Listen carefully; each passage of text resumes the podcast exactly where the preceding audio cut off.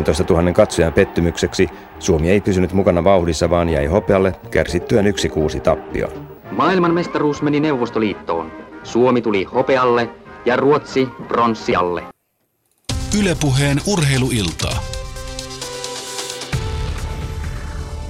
No niin, tervetuloa Yle Puheen jääpalloiltaan. Urheiluilta on tänään maanantaina jääpalloilta. Puolitoista tuntia tiukkaa asiaa jääpallosta, jossa muuten MM-kisat ovat vuorossa heti tuossa tasan viikon päästä. Tänään vieraana täällä Suomen maajoukkojen päävalmentaja Antti Parviainen, tervetuloa. Kiitos.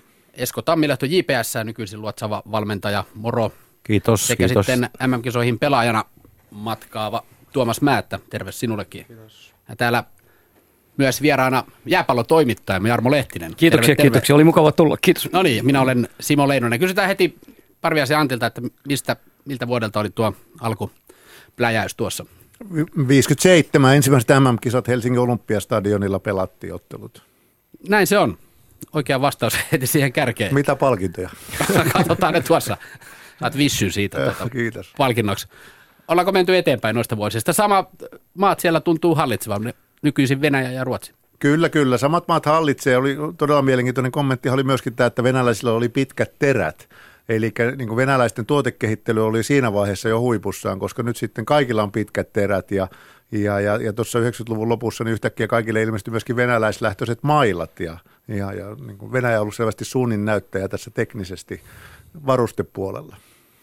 No Lehtisärmo, sä et tietenkään 57 vielä muista, vaikka kokenut konkari ootkin. Niin, mä itse olen vuodelta 57 joo, mutta en ihan tuolta, oliko helmikuussa kisat tai muuta, että en ihan niin kuin muista, mutta toki seurannut sillä tavalla ja kyllähän ne oli varmaan ihan hienot, tosiaan mahtavat ja hienot kisat, että väkeä oli paljon niin kuin tuossa jutussa tuli. Se oli ihan kiva, kiva muistipätkä. Joo, 15 000 siinä sanottiin, mm. että oli. Esko Tammilahto, sulla on kokemusta MM-kullasta. Ainoa Suomen kulta tähän mennessä. 2004 oli vuosi.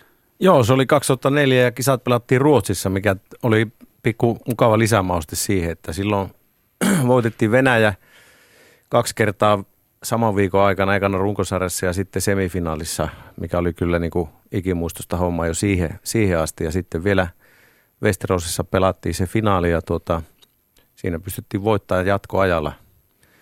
Ja se oli kyllä, se oli ikimuistettava. Se viimeinen maali, kun Oksanen heitti pitkä ja Laakkosen Sami otti alas ja tärätti puolivoillosta kaappiin, niin kyllä se on niin tuossa verkkokalvoilla istuu aika syvästi, eikä ikinä varmaan sieltä lähde pois.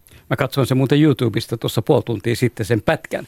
Ja nyt kysymys, johon sä et saa vastata, mutta kaikille muille, että kuinka paljon jatkoaikaa oli pelattu silloin, kun Sami onnistui tuossa maalinteossa, että minkälaisia veikkauksia? Lähdetään Tuomas Määtästä. Mikä ikäinen olit silloin 2004? En tiedä. Mä olin silloin, mitä mä olin kahdeksan vuotta.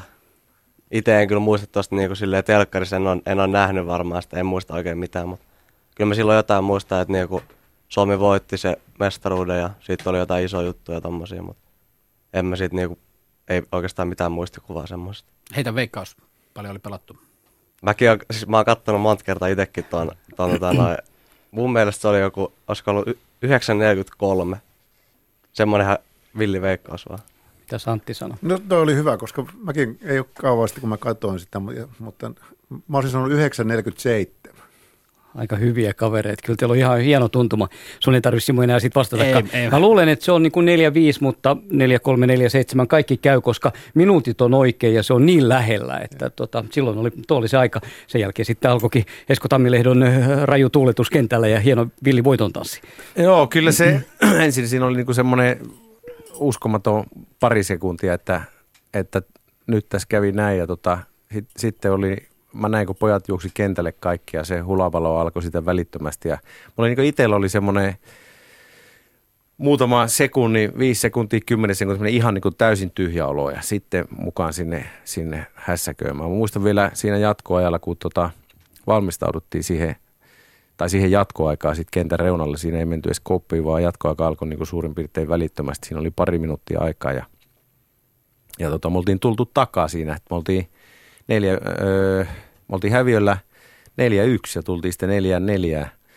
Ja tota, mä sanoin siinä pojille jatkoilla, että nyt kukaan ei meistä tiedä, tiedä niin kuin, että kuka on seuraavan kerran tässä samassa tilanteessa. Nyt meillä ei niin kuin ole mitään hävit- hävittävää tässä, että nyt pannaan kaikki peli, mitä ikinä löytyy ja puolustetaan joka tilanne ja ja ha- hankitaan pari paikkaa ja painetaan pallokassia. Ja se oli niin kuin se niin kuin poista huoku se, että nyt me oltiin päästy tähän ja tota, se oli niin kuin, jotenkin semmoinen hirveän luottavainen olo oli siinä, siinä jatkoa, ennen jatkoaikaa, just niin kuin oltiin menossa kentälle, että tämä hoituu tämä homma. Ja olihan se ihan ihmeellinen maali, siis kun Tipi Oksanen heittää sen pallon. Siellä on kolme kaveria ainoastaan siellä toisella maalilla. Kaikki muut on pakkautunut sen Suomen maalille ja Ruotsin puolustajat jää Samin selän taakse sinne. Ja Sami, Sami pitää ne siellä takana ja kääntyy ja iskee pallon maaliin. Ja Joo, siinä se maailmanmestaruus on. Se, se on niin hyvä osoitus Sami, Sami mm. niin kapasiteetista tai, tai pelaajasta, minkälainen pelaaja se on, että se, niin kuin se ajoittaminen, se tilanteeseen lähteminen ja sitten se ajoittaminen ja sitten just oikealla hetkellä kurvaaminen siihen pakkien eteen.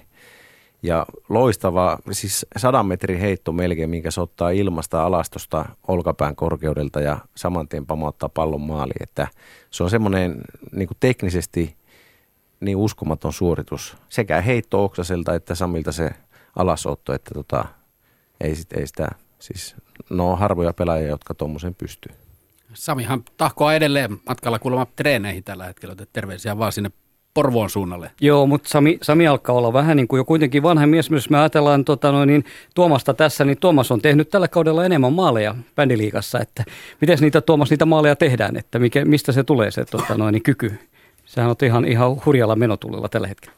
pörssi ykkönen bändiliikassa. Niin, en mä tiedä. Kai se tulee siitä, jos tota, noin, treeneissä keskittyy paljon siihen, mitä tekee. Ja sitten aina kun on maalipaikka treeneissä, niin siellä tekee maalia. Sitten tota, noin, treenaa paljon just kaikki yksin läpi ja lyöntejä ja jotain erikoistilanteita, esimerkiksi rankkareita tai kulmia tämmöisiä. Niin mm. Kyllä se niin kuin lähtee sieltä aika lailla treenistä, mitä tekee. Joo, sulla on 24 maalia. Se on iso määrä. Niin, no tällä niin. hetkellä. Nyt, Joo. Nyt on osunut hyvin. Joo, kyllä. ja koko joukkueellakin mennyt ihan kivasti. Eikö, on, nyt tuli eka pistemenetys vasta nyt tässä Olssia vastaan? Eilen tuli Olssia vastaan ensimmäinen pistemenetys. Sä pidit huolen siitä, että se oli vaan se, tai tasuriin pääsitte, että menettänyt kokonaista hommaa. Joo, no pidin ja pidin sitten huolen, mutta mutta ei just sen. Oliko se kolme kolme maalin? Se oli se. Samalla hei korviin tuli viesti 9.43. Okei, tarkka jatkoaika, aika. Jatkoaika no niin. pelattu silloin 2004. Okay, selvä. Oliko se kellään? Tumppi voitti niinkö? Joo, joo tumppi, tumppi voitti kyllä. Joo, kyllä. Mä en edes katsonut niin tarkkaan niitä, mutta Janne Nieminen, joka on meillä tuolla puikoissa äänimiehenä, niin tiesi kertoa, katsoi ton. No miten hei, tota noin, niin Tuomas, nyt kun meillä on tässä MM-kisat kuitenkin niin kuin ensimmäinen teema tässä, niin oot sä ehtinyt näiden kavereiden kanssa, tässä on MM-kisoin, te lähdette torstaina, on päävalmentaja, sitten on hänen apurinsa kakkos, niin sanottu kakkosvalmentaja, niin ootko jo ehtinyt puhua MM-kisoista, että miten paljon peliaikaa on tulossa, että ootteko käynyt läpi asioita? Ei me tässä olla käyty läpi, niin kuin semmoista pientä tietoa on saanut tuossa Facebookikin välityksellä tuommoisessa on saanut niin kuin Paavilta ja sitten Eeliltä on saanut myös niinku tietoa henkilökohtaisesti tolleen. Mm. Antti Parvianen Paavi ja Esko Tammilehto on Elli. Joo, Joo, Joo ja Yle, Mutta, jääpalloilta siis tässä käynnissä niille, jotka kyllä, tässä kyllä. heti tuli mukaan äsken. Mutta va- valmennuksesta just Tumppi sanoi tuossa mielenkiintoisen asian, että, että niin kuin viime vuonna jo otettiin käyttöön, että yhtäkkiä meillä on Facebook valmennusvälineenä – Eli, eli joukkue, joukkue on ollut koko ajan, siellä on suljetut sivut ja, ja pelaajien roolituksia ja valmistautumista ja muuta, niin, niin, niin käydään koko ajan siellä jatkuvaa keskustelua Facebook-ryhmässä ja, ja sitä kautta viestitetty, että mitä pelipaikkoja ja mitä rooleja, rooleja on ja, ja, ja ylipäätään niin tätä peruspelaamista ja perusvalmistautumista matkaan siellä. Että, että tuota... Joo, ja myöskin kuvamateriaalia sinne niin. samoihin linkkeihin, että sieltä tulee pelijärjestelmiä ja vähän vastustajista klippejä ja muuta, että Mistä kyllä te saatte maailma niitä? on muuttunut. Mistä niitä klippejä saadaan vastustajista? No ne on meidän omia, siis että meidän videovalmentaja Olli Manninen, Manninen työstää videoklippejä, että, että se on oikeastaan Elli ja mun, mun työ sitten niin kuin miettiä niitä, että minkälaisia tilanteita halutaan ja, ja sitten hän etsii niitä ja, ja, ja, ja liittää sinne. Että lähtökohtaisesti just pyritään siihen, että, että niin kuin pelaajat – pystyy sieltä sitten lyhyistä klipeistä että katsomaan niitä asioita. Että. Joo, tässä voisi tietenkin nostaa vielä tuon kihuun, Jyväskylän kihuun mm. esiin, koska kihun kautta me on saatu niin kuin tietotaitoa tuohon videoiden työstämiseen. Ja Mannisen Ola on koulutettu siihen oikeastaan niin kuin siellä, siellä siihen juttuun ja, ja tota, Kihu on antanut meille laiteapua ja muuta, että, että kiitoksia siihen suuntaan myös. Kyllä, mä vielä haluan just Kalajan Sami ja, ja, ja Lehdo Henkka sieltä Kihulta, niin, niin loistavaa työtä tavallaan niin kuin tukea tämmöistä pientä lajia, antaa välineitä, antaa tietotaitoa ja, ja, ja ohjelmisto tai ohjelmisto, millä me, me tehdään näitä klippejä, niin tulee sieltä kihun kautta. No, MM-kisat alkavat Uljanouskissa, Suomen ensimmäinen peli on ensi maanantaina, niin torstaina lähdet reissuun. Minkälaista peliä Suomi tulee pelaamaan? Minkälaista, minkälainen on se Antti Parviasen pelisysteemi? No, no kyllä se on tietenkin niin kuin perustuu suomalaisen jääpalloon, missä, missä puolustaminen on, on, on semmoinen perusta, mutta, mutta iso asiahan tässä jääpallossa on, on käytän termiä pallolla puolustaminen, eli se, että me pystytään pitämään palloa omalla joukkueella ja, ja, ja, ja sitä kautta niin kuin ehkä vetää vähän henkeä, mutta, mutta samalla myöskin haastaan koko ajan sitä vastusta. Ja, ja, ja sen takia me tarvitaan taitavia pelaajia, jotka pystyy sitä tekemään. Ja nyt on niin kuin todella hieno tilanne se, että, että meillä on ja meillä on tulossa, tulossa pelaajia, jotka, jotka siihen pystyy. Että, että tota, se, se, on, se on ehkä se, se niin kuin yksi lähtökohta siinä on, on nimenomaan tämä pallollinen, oma pallollinen pelaaminen, joka on paitsi hyökkäyspeliä, niin se on myöskin samalla puolustamista. Jääpallossahan kuitenkin sitten koko joukkueen puolustuspeli on, on niin todella korostetussa asiassa, äh, sijalla. Siinä ei pysty kukaan olemaan. Äsken puhuttiin Sami Laakkosesta ja, ja Jarmo oikein totesi, että on tehnyt tänä vuonna poikkeuksellisesti vähän maaleja, mutta, mutta Samin suuruus mun mielestä, kun on seurajoukkuessa ja, ja maajoukkuessa saanut valmentaa, niin on nimenomaan kahden suunnan pelaaminen, että hän, hän on niin kuin puolustavana pelaajana varmaan yksi maailman ihan, ihan huippuja siinä, että niin kuin, vaikka, vaikka hänestä puhutaan, että hän on hyökkääjä, niin siltikin hän, hän, hän tekee ison työn puolustussuunnassa ja, ja, ja aloittaa se, eli siirtymä on sitten se seuraava termi, eli se, että kun menetetään pallo, niin kuinka nopeasti me pystytään siirtymään siihen puolustusasetelmiin, ja, ja, ja, se on tärkeää. Mutta Tumppi täällä ja, ja, ja, ja niin kuin tämä meidän nuori polvi, joka sieltä on nousemassa, niin, niin meillä on todellakin tulossa pallotaitavia pelaajia, hy, hyviä luistelijoita ja, ja sitä kautta niin kuin usko tulevaisuuteen on myöskin vahva. Niin, Tuomas Määtältä voisi kysyä, että kuitenkin ensi kertaa olit silloin viime vuonna ja nyt sitten toista kertaa tavallaan niin kuin johtavana pelaajana. Maaleja on tullut liukun hinnalta. Niin minkälaista turnausta sä itse odotat? Minkälaista sinne on nyt lähteä? Nyt mä lähden oikeastaan mä lähden innolla sinne pelaamaan ja katsoa, mihin taas rahkeet riittää täällä, tänä vuonna. Ja sitten tietenkin kyllä me niinku ootaan, että me pystytään, pystytään nyt parempaan ainakin tänä vuonna kuin viime vuonna niinku joukkueena. Ja sitten pystyn parempaan kuin viime vuonna pystyy itse. Ja sitten niinku, kyllä mä ootan, niinku, että, että mä itse sen pystyisin johonkin vähän niin kuin johtavaan rooliin pystyisin tulemaan siellä niin kuin jotenkin joukkojen sisällä ja sitten niin kuin kasvaa, kasvaa pelaajana. Mikä sun pelipaikka on? Keskikenttä. Onko johtava rooli tarjolla? On johtava rooli tarjolla, että, että siinä, on, siinä on meidän keskikenttä varmaan niin kuin Ville Aaltonen kokeneena pelaajana, mutta sitten on Janne Rintala ja, ja, ja, ja Tuomas sitten ne, jotka siinä niin kuin, niitä rooleja pyörittää. Eli, eli sillä on, on viime vuosi itse ajattelen, ajattelen pelaajan kannalta, se on tietenkin aina vaikeaa. Tumpi tuli nuorena. Tämä jääpallo on tämmöinen myöhäisen kypsyyden peli siinä mielessä, että, että useimmiten aamaajoukkuepelaajat tulee tuolla 25, se on nyt 24-26-vuotiaana ruvetaan nousee aamaajoukkueeseen pääsääntöisesti. Ja, ja, ja Tumppi, Tumppi oli niin tätä tätä polvea sitten, joka nousee nuorena sinne. Mun muistikuva Ville Aaltonen on edellinen niin kuin, niin kuin tuossa iässä aamajoukkueeseen noussut ja silloin puhutaan yli sadan maaottelun pelaajasta. Oliko Ville 18, kun pääsi maajoukkueeseen? Mä se oli muistaakseni vielä pidemmälle, 19. Mutta, aha, juuri. Ville oli muistaakseni 19. Joo, kyllä, että Tumppi on silläänkin niin kuin, niin kuin, ja, ja, ja, ja sitä ehkä Tuomaksen kanssa niin selvästi viimonutta, että mä ajattelen, ja me valmennuksessakin viimona ajateltiin, että, että oli tärkeää, että Tuomas pääsi viimona haistelemaan – sitä aamajoukkoja näkemään, että mitä se, se peli ja pelaaminen siellä on ja, ja, ja niin kuin silloin on ihan luonnollista, että nyt sitten se rooli on merkittävästi isompi ja varmaan siinä on just Janne Rintala ja, ja tota, Tuomas, jotka, jotka on sitten siinä meidän vasemmalla keskikentällä niitä keskeisiä pelaajia. Mä voin lukasta tuon Simo tuon joukkueen. Joo, kerro, kerro, joo, joo, maalivahdit on Petri Virtanen, Pertti Virtanen ja Kimmo Kyllönen ja sitten puolustuksessa on Ilari Moisala – Pekka Hiltunen, Mikko Rytkönen, sivutuet Samuli Helavuori, Tomi Hauska, Teemu Määttä, eli Tuomaksen velipoika, sitten keskikentällä Ville Aaltonen, Janne Rintala, Tuomas Määttä, tietysti Eetu Peuhkari, Juho Liukkonen ja hyökkäyksessä Mikko Lukkarila, Markus Kumpuoja ja Sami Laakkonen, Tomi Mustonen. Tomi Mustonen narukerän hyökkäjä 30 maalia tällä kaudella, että ehkä tuntemattomampi vielä monille, mutta taitaa Esko tulla nyt tutuksi. Joo, Mustonen on musta on pelaaja, joka on niin tietyllä tavalla, sitä on varmaan Anttikin seurannut jo muutaman vuoden tuossa ja on vähän niin kuin odotellut paikkaa. Ja nyt otettiin Tomi tuonne Westerosiin, oltiin Uppsalassa ja Westerosissa leirillä, pelattiin muutama harjoitusottelu syksyllä ja siellä oli osittain kokeilu, kokeilussa uusia miehiä ja, ja Tomi osoitti kyllä erittäin hyvää peliä siellä ja, ja tota, näyttää, että mies on harjoitellut paremmin kuin aikaisempina vuosina niin kuin fysiikkaakin, että fysiikassa löytyy, että pelitaitohan Tomilla aina ollut. Ja, ja sitten hän oli mukana noissa Porvo ja Helsingin maaottelussa Venäjä ja Ruotsia vastaan. Ja, ja tuota, Ruotsi-peli varsinkin tuossa noin niin Oulun kylässä kun pelattiin, niin Tomi oli hyvä siinä pelissä ja ansaitsi kyllä paikkansa. Ja liikassa otteet myös on ollut, ollut sitä luokkaa, että ei oikeastaan ole, ole perusteita jättää miestä pois.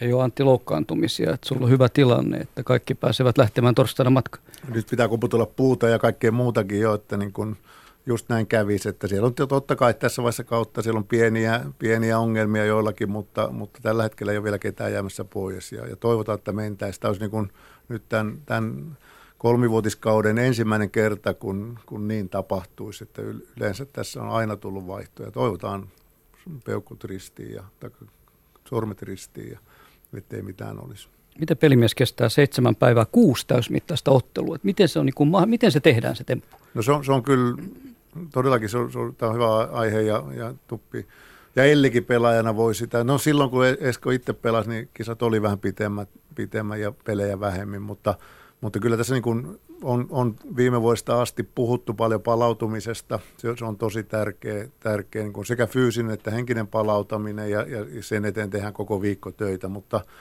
mutta jos nyt sitten meidänkin mittausten mukaan, mukaan niin 24 kilometriä Ville Aaltonen luisteli Ruotsin maaottelussa pelin aikana, niin, niin silloin puhutaan tuossa viikossa nyt kuitenkin sitten niin kuin toista sataa kilometriä luistelua ja aika kovalla temmolla. Että, kyllä se, se, se, vaatii pelaajilta, se vaatii, vaatii huollolta, että niin kuin kaikki asiat ja tietenkin meitä valmennukselta, että saadaan kaikki asiat luistaan siinä.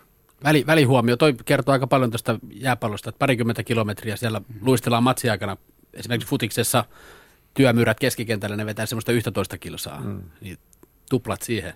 Kyllä, kyllä. Ja korkeilla sykearvoilla vedetään koko ajan, että, että niin kuin tässä samoissa mittauksissa ja aikanaan jo omissakin mittauksissa 80-luvulla, niin jos jakaisi niin kuin viiteen tehoalueeseen sen luistelunopeuden, niin, niin pääasiassa luistellaan niillä kolmosella ja sitten käydään välillä kakkosella, välillä nelosella, mutta siis, että niin kuin siellä ei vaan seisoskella. Sitä seisoskelua, sitä, niin kuin sitä ykkösalueella, niin on ihan muutama minuutti. Ollaan koko ajan liikkeessä aerobisen ja anaerobisen kynnyksen välissä ja välillä käydään anaerobisella kynnyksellä. Että tota, aikana silloin kun opiskelin liikunnalla, niin, niin arvostamani professori Heikki Rusko just ihmetteli jääpalloilijoidenkin hapeuttokykyä ja sanoi, että näistä poista olisi pitänyt tulla hiihtäjiä, mutta, mutta onneksi niistä joistakin tuli jääpalloilijoita. Tuomas, miten paljon sitä pystyy palautumaan? Sentään kuitenkin pääsee vaihtoon, eli sinne voi mennä, kun haluaa, aina pääsee vähän huilaamaan, niin kuinka paljon hyvin siellä palautuu? No kyllä se palautuu tietenkin, kun pääsee sinne huilaan ja sitten siinä vähän saa vedettyä happea. Niin kyllä, kyllä siinä niin se vaihto-aika palautuu aika hyvin ja sitten tietenkin pelien välissä pitää itse niin tehdä töitä se palautumisen eteen nukkuu hyvin ja syödä ja muuta. Mm. Kerro vähän sitä, että minkälainen se rasitus on, kun sä lähdet MM-kisoihin ja pelaat tuommoisen täyden ottelun, niin kuinka kauan siinä menee, niin kuin, että kroppa, kroppa tavallaan palautuu ja muuta, että miten, se, miten, sen, miten sä hoidat sen jutun? Että jaksat aina taas päästä palautumaan uuteen otteluun, koska pelejä tulee koko ajan. No se tietenkin menee silleen, että niinku, aina niinku väsyy, mitä pidemmät turnaus menee, aina siinä väsyy enemmän ja sitten just siinä pitää niinku saman tien alkuviikoista jo pitää alkaa keskittyä sitä alkupe- alkupäivistä – tai keskittyä siihen, mitä tekee. Ja sitten just hoitaa noin palautumiset, loppuveryttelyt ja hyvät alkuveryttelyt, ettei paikat mene ja sitten syödään hyvin ja tietenkin lepo, se on tärkeä. Sitten tietenkin tuossa mun mielestä joukkueen niin koostamisessa pitää olla silläkin lailla niin kuin miettiä sitä, että ketkä on niitä pelaajia, jotka jaksaa niin kuin keskittyä uudestaan ja uudestaan, koska se palautuminen tai keskittyminen tuommoisessa turnauksessa, missä rasitus on aivan älyttömän kova, niin siinä pitää olla niin semmoisia pelaajia, jotka, jotka on henkisestikin vahvoja, jaksaa niin kuin latautua uudestaan ja sulkea mielestään kaiken semmoisen epäolennaisen, mihin ei voi vaikuttaa. Ja sitten niin keskittyä aina uudestaan siihen seuraavaan matsiin vaan ja huolehtia ne just äsken Paavi ja Tumpi mainitsemat palautumisjutut. Et, ja sitten myöskin pelaajamäärä on vain 17 pelaajaa. Ruotsilla on 18. Joo. Meillä on No yksi niin. vähemmän, Mm. mutta selittäkää se herrat.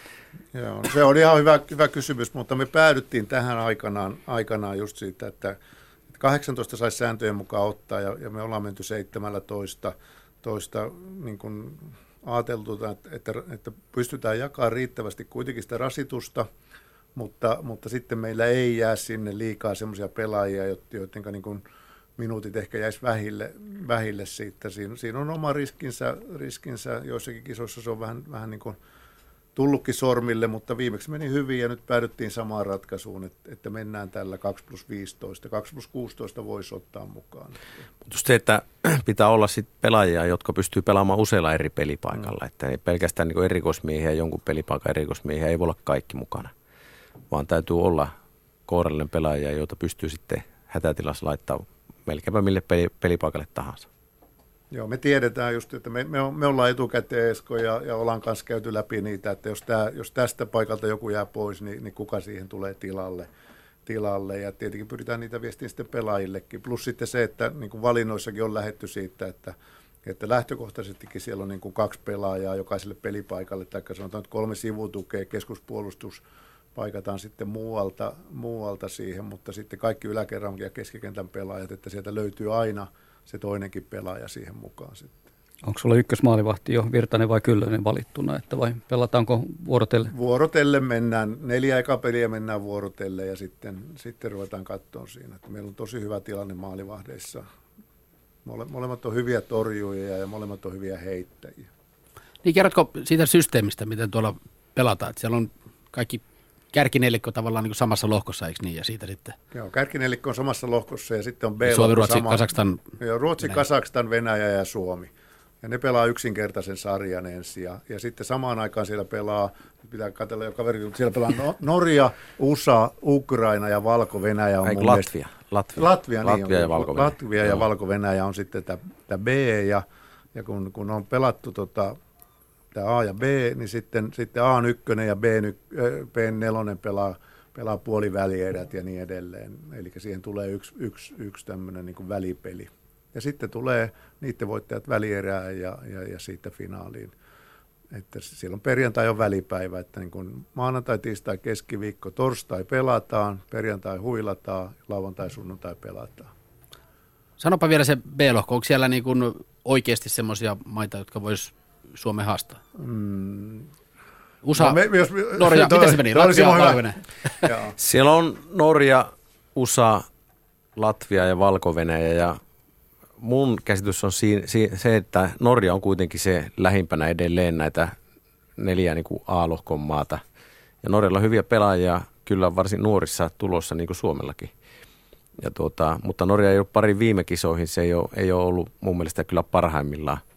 Ja sitten taas Valko-Venäjä, Val- Valko-Venäjän pelaajista osa pelaa Venäjän pääsarjassa. Että ei siellä huonoja pelaajia ole, mutta niiden la, niin kuin se materiaalin laajuus ei ole sitä luokkaa vielä, että ne ehkä pystyisi haastamaan näitä aluokan maita, mutta niin kuin Valko-Venäjä ja Latvia, niin ne on ollut nyt mukana muutamissa kisoissa ja niiden taso menee koko ajan pikkuhiljaa ylöspäin. Antti kuitenkin taisi tuossa ehtiä sanoa, että se torstain peli on välipeli kuitenkin. Että. No joo, se oli tarkka kuuntelu. On, kyllä pitää olla varovainen sanoissaan näköjään. väli- Takki auki vaan ja Täällä Ei, kuunnellaan, kyllä ei, joo. ja Mersi Simolle jo sanoa tuossa, no, että tietenkin meidän lähtökohta, että ei niistä kukaan pysty haastamaan Suomeen, mutta, mutta toki just näin, että Norja, Norja on nyt ollut se, niin kuin sen lohkon voittaja viimeiset kaksi kisaa, mutta, mutta mä henkilökohtaisesti kanssa ajattelen näin, että, että Latvia ja valko niin, niin siellä passit vaihtaa nyt niin kuin pikkuhiljaa. Että viimeksi niitä oli jo, Habarovskissa oli neljä viisi tämmöistä Venäjän ammattilaispelaajaa niissä molemmissa ja, ja, ja pikkuhiljaa näkyy määrät lisääntyvän, niin kyllä sieltä kilpailu kovenee koko ajan. No entä sitten tämä varsinainen kärkinelikko, Suomi, Ruotsi, Venäjä, Kazakstan. Suomihan on nyt neljä kertaa jäänyt mitalli, mitalleitta tuolla kisoissa, niin onko se Kazakstanin lyöminen se päätavoite? Ja onko, on, jatkokysymys onko Ruotsi ja Venäjä niin karannut sinne omille teille? Joo, no muutkin voi kommentoida sitten, mutta, mutta mä ajattelen just näin, taka, ja, ja on todettukin se, että mitalli on se, mitä me halutaan, ja se mitalli ensisijaisesti varmaan tarkoittaa käytännössä Kasakstanin lyömistä. Jossa toki just pitää lähteä siitä toteamuksesta, että, että kaikki Kasakstanin pelaajat, pelaa, pelaa Venäjän superliigassa ammattilaisina. Ja ihan hyvissä joukkueissa runko tulee Irkutskista, joka on tällä hetkellä kakkonen tai kolmonen Venäjän sarjassa. Sieltä on 5-6 pelaajaa. Eli sillä se, se on kova joukkue. Ruotsi ja Venäjä, niin, niin, niin on ollut karussa. Tänään itse asiassa mutta kysyttiin toisessa haastattelussa, että milloin Suomi voitti viimeksi Venäjän tai Ruotsin aamajoukkuetasolla. Ja, ja, ja, ja mun on pakko sanoa, että mä en edes muista, siitä on kuitenkin aikaa. MM-kisoissa vai? No ylipäätään, Niin, joo, ai, ylipäätään. ylipäätään maaotteluissa, niin, niin tota, Maaottelutaan pelataan nykyään aika vähän. Että niin tota, pelataan. nykyään jo Tämä huippumaat, kisossa se joo. melkein on silloin. Ruotsia vastaan pelattu, mutta, mm. mutta tota, en muista niistäkään. Puhutaan kuitenkin varmaan kuusi. Mä en muista myöskään ihan tarkkaan, mutta tota, eikö sillä Almatin kisoissa silloin, kun Suomi niin oli voittikin. hopealla, Almatissa silloin Suomi Niin, voitti. oliko se 2008 tai 10 tai jotain, Joo, niin silloin, silloin varmaan viimeiset voitot. kyllä, kyllä, kyllä, kyllä. Mutta vielä tuohon jatkona, niin, niin, niin kyllä tässä niin kun nyt selkeästi on nostettu myöskin sitä ajatusta, tai halutaan nostaa, että, että meidän pitää päästä taas siihen Ruotsin ja Venäjän kantaan, joka tarkoittaa sitä, että me pystytään voittamaan niitäkin, koska sitten kun me se tehdään, niin sitten me voitetaan Kasakstanikin kyllä.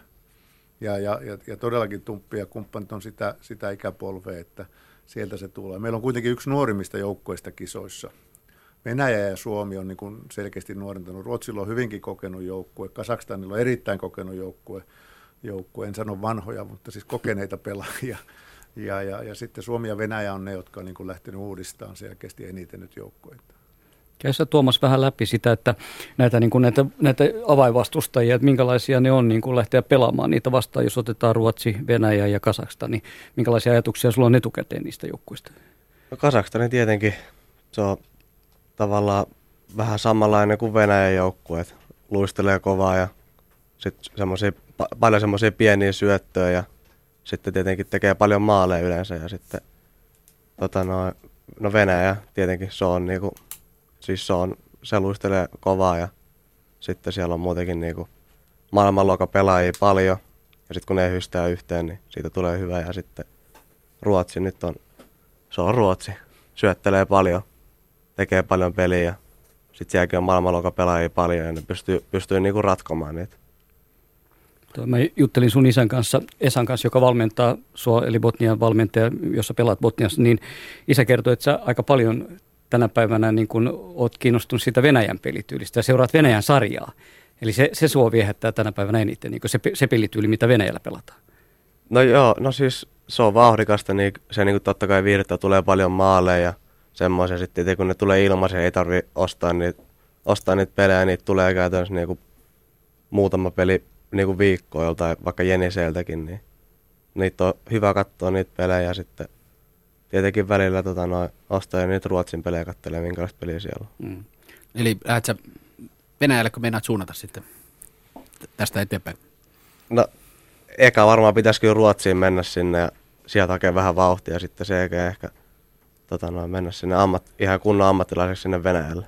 Minkälaiset tavoitteet sulla on ja milloin, milloin tota, olisit valmis lähtemään katsoa tätä Suomenkin nippua tässä, niin semmoinen, eikö tämmöinen 7-8 tyyppiä pelaajaa on Ruotsin puolella? Kahdeksan tyyppiä pelaa tällä hetkellä ja sitten vielä jos ajattelee paluumuuttajat, jotka on pelannut siellä, niin, tai pelannut Ruotsissa, niin, niin jääkö siitä muuta kuin Tumppi sitten semmoinen, joka ei ole vielä pelannut. Koska kaikki muut on, Virtanen on pelannut, Joo. Hauska on pelannut, Liukkonen on pelannut, Sami on pelannut, niin oikeastaan Tumppi on nyt varmaan ainoa semmoinen, joka ei Mustonen on pelannut kanssa, joo. Mustonen on Joo, pelannut joo. Joo, Joo, Mustonen kyllä. on pelannut Joo. Joo kyllä, Kyllä. että niin kuin jossain vaiheessa uraansa kaikki ovat siellä pelanneet. Niin, ootko isäsi Esamätä kanssa käynyt keskustelua, että milloin, milloin olisi oikea aika lähteä? Onhan tuossa käyty jotain keskustelua, mutta kyllä tässä on nyt menty oikeastaan niin tämä kausi kerrallaan ja sitten mietitään tämän kauden jälkeen, mitä aiotaan tehdä. Mutta nyt niin kuin, joko sitten ensi vuodelle tai sitten viimeistään ehkä ensi kauden jälkeen. Ja nythän sulla on armeija kesken, eikö niin? Paljon TJ tällä hetkellä? Se on joku 60 ja 70 välillä. En osaa sanoa yhtä. En ole, en ole laskenut vielä. Ja ur- urheilukoulussa oot ja pääset hyvin vissiin sieltä lumille. Joo, sieltä pääsee hyvin urheilukomennuksilla. Joo, ja nyt on kisat tulossa, niin eihän noita päiviä enää taida niin hirveästi tulla, ja sarjakin vaatii omansa. No sulla on velipoika Teemu pelaa Kungelvissa, niin sä oot varmaan saanut kuulla, että minkälaista se on niin kuin hypätä sinne ammat, tavallaan niin kuin ammattilaiseksi, että miten, miten velipojalla on mennyt siellä. Nyt te kohtaatte taas pääsette yhteen niin maajoukkuepaidospelissä, mutta et, minkälaista se on hänen kohdallaan ollut hypätä sinne Ruotsiin?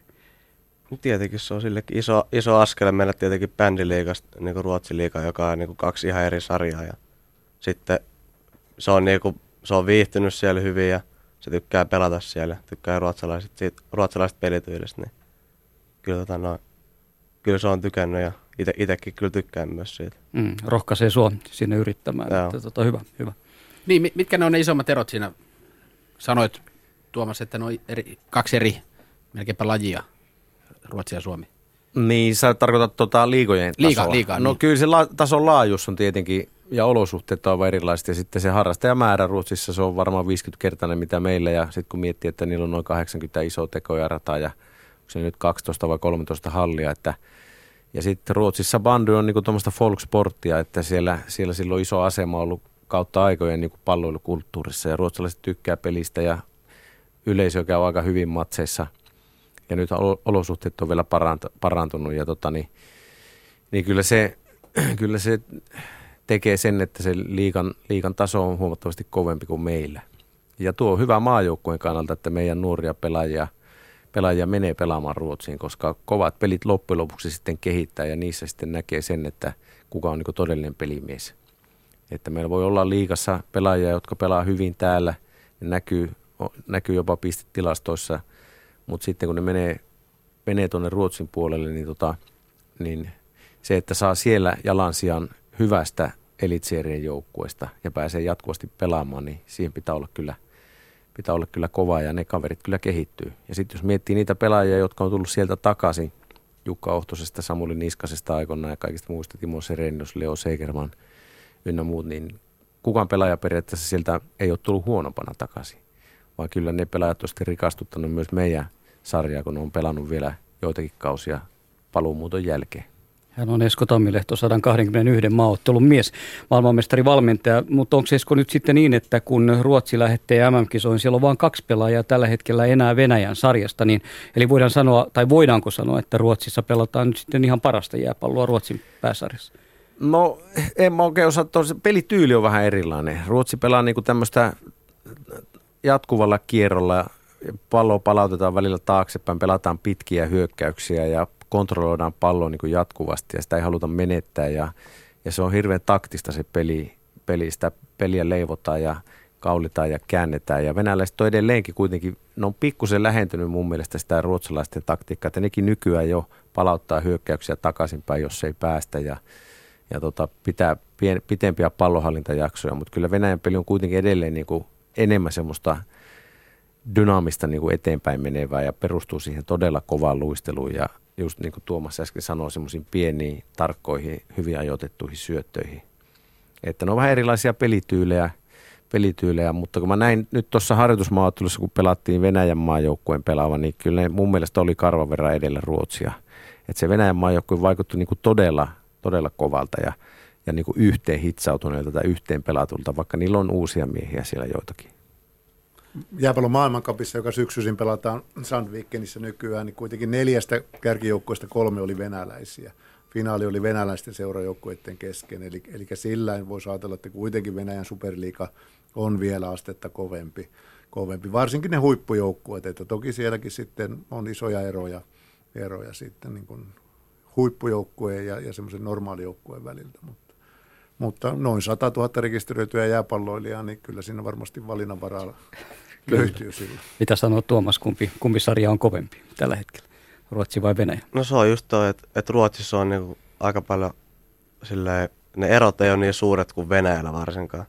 Jos vertaa vaikka Venäjän kärkeä ja Venäjän vikaa joukkueet, niin, niin ne on niinku ihan valtavat ne erot. Päättyy just jotain 15-0 tai tommosia pelejä päättyy paljon ja Ruotsissa ei välttämättä edes pääty semmosia. Että se on, se on oikeastaan se on, se on aika vaikea sanoa, että kumpi niistä on kovempi, mutta kyllä mä ehkä, ehkä niinku Ruotsin sarjaa pidän niinku sarjana kovempaa kuin Venäjän sarja. Kokonaisuutena, joo. Niin, joo, kokonaisuutena. Ylepuheen urheiluiltaa. Kuuntelette Yle puheella jääpalloiltaa. Täällä mennään vielä semmoisen vajaan tunnin verran vieraana maajoukkueen päävalmentaja Antti Parviainen, valmentajana myös siellä maajoukkueessa Esko Tammilehto, myös JPS päävalmentaja ja sitten maajoukkueen pelaaja Tuomas Määttä, Jarmo Lehtinen ja Simo Leinonen täällä Ylen, puolella, Ylen puolelta ja Janne Nieminen tuolla lasikopin toisella puolella vastailee näistä äänihommista täällä. Minkälaiset olosuhteet odottavat maajoukkuettamme ja muita maajoukkueita tuolla Venäjän Uljansko se oli? Uljanovsk. Uljanovsk. Leninin syntymäkaupunki, Simo. Kaikkien pitää perustiedossa tietää Venäjän historiasta sen, että se Lenin on, on syntynyt Uljanovskissa. Kyllä se on varmasti koulussa. Ei, en, en mäkään tiennyt ennen tätä, mutta nyt tiedän senkin. No siellä on sikäli hyvät olosuhteet, että siellä on halli. Että Venäjällä on viisi hallia, kun siellä tällä hetkellä. Tuomas voi tietää paremminkin jopa, mutta mun mielestä on viisi hallia tällä hetkellä. Ja, ja, ja tota, Uljanovsk on yksi niistä – niistä, mutta, mutta halliin mahtuu noin 3000 katsojaa, joka te, te, tekee sen, että Venäjä pelaa kaikki runkosarjaottelunsa ja jatkoottelunsa ulkona, koska sitten taas ulkostadionille mahtuu 18 000 katsojaa ja, ja, ja, ja se, on, se, on, se on se syy. Eli sillä niin kun joudutaan pakkaamaan pikkutakista villahousuihin kaikkea siltä väliltä, koska, koska tota, Siperian pakkanen. Nyt, nyt tämä viikkohan siellä näyttää tosi hyvältä, muutama aste pakkasta, mutta sitten pitkäaikaiset ennusteet näyttää jo taas paria kymmentä. Toki se Siperian, Siperian pakkanen on vähän kuivempaa kuin meidän pakkanen ja, ja venäläiset lämpömittarit on, on siellä ei yleensä yli 20 ole ikinä, kun Venäjän mittarit on päällä. Mutta, mutta sikäli siis loisto-olosuhteet, että, että tota, löytyy halli, hallissa pelataan pääosaotteluista otteluista ja tota, mutta muuten Venäjä on Venäjä, niin kuin Esko tuossa totesi, että, että se fyysinen rasitus ja henkinen rasitus, niin, niin kyllähän yksi sitten se, että sä oot, sä oot melkein kaksi viikkoa Venäjällä, niin, niin sekin vaatii pelaajalta kuitenkin kestävyyttä, että, että joskus on sanottu, että, että ei sinne narisijoita tarvita mukaan, että, että kyllä siellä pitää se aika, kun ollaan hotellissa, niin pitää pystyä lepäämään ja, ja elää sillä mentaliteetillä, kun siellä eletään se, se, on, se on yksi semmoinen mittari siitä huippupelaajan mittarista, että mä sanonkin, että paras testi on se, että vien kahdeksi viikoksi Venäjälle, niin ei siinä tarvitse sen jälkeen paljon testailla. testailla. Siitä ihmisestä löytyy kyllä ne kaikki puolet siinä kahden viikon aikana. Se voi hyvin uskoa mm. kyllä. Eli finaali pelataan siis ulkona, jos Venäjä pelaa siinä, niin se Venäjän peli päättää aina sen tai sen mukaan mennä. Kyllä, kyllä. Ja, ja mun ymmärtääkseni finaali ja, ja pronssiottelu ainakin niin kuin – et, että ne, on, ne on joka tapauksessa ulkona, koska ne pelataan peräkkäin siinä. siinä että, että kyllä siellä niin se kaksi viiva kolme peliä tulee ulkopelejä joka tapauksessa. Varmaan on katsomot täynnä. Volga, Volkan Volkan kotijoukkue ja Uljanovsk on jääpallopaikkakunta ja kyllähän viime vuonna kuitenkin, jos ajattelee Habarovskissa oli 12 000 katsojan sisähalli, niin kyllähän se Venäjän peleissä on kaikissa täyssä finaalissa täys, täynnä, että, että kyllä niin kuin – kyllä mä uskon, että se 18 000 sieltä löytyy. Joo, no pelaajille hienoja tapahtumia nuo Venäjän turnaukset. Aikanaan siellä pelattiin Russian Government Cupia ja sitä ennen se oli tämän sanomalehden, ton, ton, mikä se sanomalehden nimi oli, joka sitä sponssasi aikana, silloin Neuvostoliiton aikana ja Mä, ei ollut samainen Isvestiä. Ei, ei se ollut Isvestiä. Oli Sovjetska, se oli Sovjetska Rassia, semmoinen, semmoinen lehti. Ja tuota, ne pelattiin aina MM-kisojen välivuosina ja, ja yleisö oli hirveästi. Silloin monet kerrat pelattu Kemerovossa ja Irkutskissa ja Novosibirskissä ja Novosibirskissä oli muistaakseni 30 000 Joo. meidän pelissä. Silloin. Ja Habarovski MM vuonna 1981, missä nuori toimittaja Lehtinenkin oli mukana. Pitää ja paikkaansa. Paras reissu ikinä. Paras reissu ikinä. Siellä oli 30 000 katsojaa, noi oli Suomi, Suomi Neuvostoliitto-pelissä, muistan sen kyllä hyvin. Kiire oli. Kyllä. Muistaakseni Esko, kun, mä en tiedä oliko se katsomassa, pelattiin semmoinen ottelu, jossa oli niin kuin toimittajat ja siihen kerätty joukkue vastaan Venäjän veteraanit tai Neuvostoliiton veteraanit silloin, niin mä pääsin mukaan siihen. Mä en ole koskaan pelannut yhtään jääpalloottelua. Ja mä huomasin, että katsomossa oli melkein 10 000 katselijaa, niin mä alkoi hermostuttaa niin paljon, että mulla oli kypärä väärinpäin. Mä olin menossa kentälle, kun joku sanoi, että ihan varmaan auttaa, jos paat kypärän oikein päin, niin menee peli paremmin. Joo, mutta luistin kulki yhtä hyvin, kyllä, oli kypärä oikein tai väärin. Joo, se yksi, yksi tilanne tuli sieltä kulmasta ja mä luulin, että mä tein oman maalin. Seppo Jolkkonen oli maalissa ja mä kömmin sieltä maalista sit pois ja sanoin Seppolle, että sori vaan, että taisi tulla oma maali, niin Seppo sanoi, että ei tullut, mä torjuun, että pallo on jo tuolla toisessa päässä, että hyökkäys kulkee sinne, sinne vaan mukaan. Olet teräsoit kuitenkin ottanut pois. Joo, oli sen verran, joo, sen mä olin tehnyt, mutta se oli ihan paras reissu kyllä. Mites Simo, hei, nyt, nyt meillä voisi olla semmoinen kiva puhelu tässä, että kun tästä tietysti on puhuttu näistä halleista, paljon meillä ei ole yhtään hallia Suomessa, niin nyt, nyt nimittäin näyttää todella hyvältä, niin otettaisiko Pasi Virtaselle puhelu tässä? Otetaan, otetaan ihmeessä. Katsotaan, mikä toi hallitilanne tällä hetkellä on. No niin, otetaan seuraavaksi lähetykseen mukaan IFKn jääpallon toiminnanjohtaja Pasi Virtanen ja katsotaan ja selvitellään sitä, että miten lähellä suomalaisen jääpallon on mahdollista saada jääpallohalli. Pasi, olette tehneet aika hyvin tässä töitä sen eteen. Kuinka lähellä tällä hetkellä ollaan siitä jääpallohallista? No kyllä, kyllä voisi sanoa näin, että, että niin lähellä kuin vaan, vaan voidaan olla, että, että piste, piste tota, ei, ei ole vielä ihan maalissa, mutta, mutta sanotaan näin, että, että ei siihen enää pitkä matka ole. Sä oikeastaan innostuit viime kauden loppuottelun jälkeen, IFK hävisi siinä kamppareille ja sen jälkeenkö pyörät lähtivät pyörimään?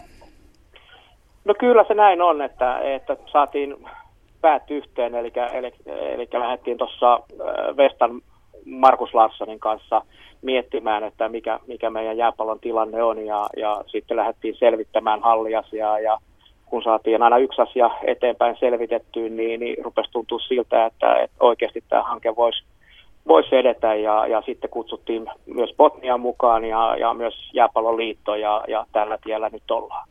Ja teilläkö on tässä vaiheessa jo ihan tarkat piirustukset, että mihin se jääpallohalli Helsingissä tulisi? No kyllä, me ollaan jätetty sekä, sekä tuonne tota, opetus- ja kulttuuriministeriölle että, että tota Helsingin kaupungille – tontista hakemus ja, ja paikkana olisi Malmin jääkiekkohallin vieressä oleva, oleva tontti, mikä on tällä hetkellä Helsingin kaupungin Staran hallinnassa. Ja siihen jääpallohalli hyvin mahtuisi ja siihen olisi sitten helppo hyvä tulla kaikki.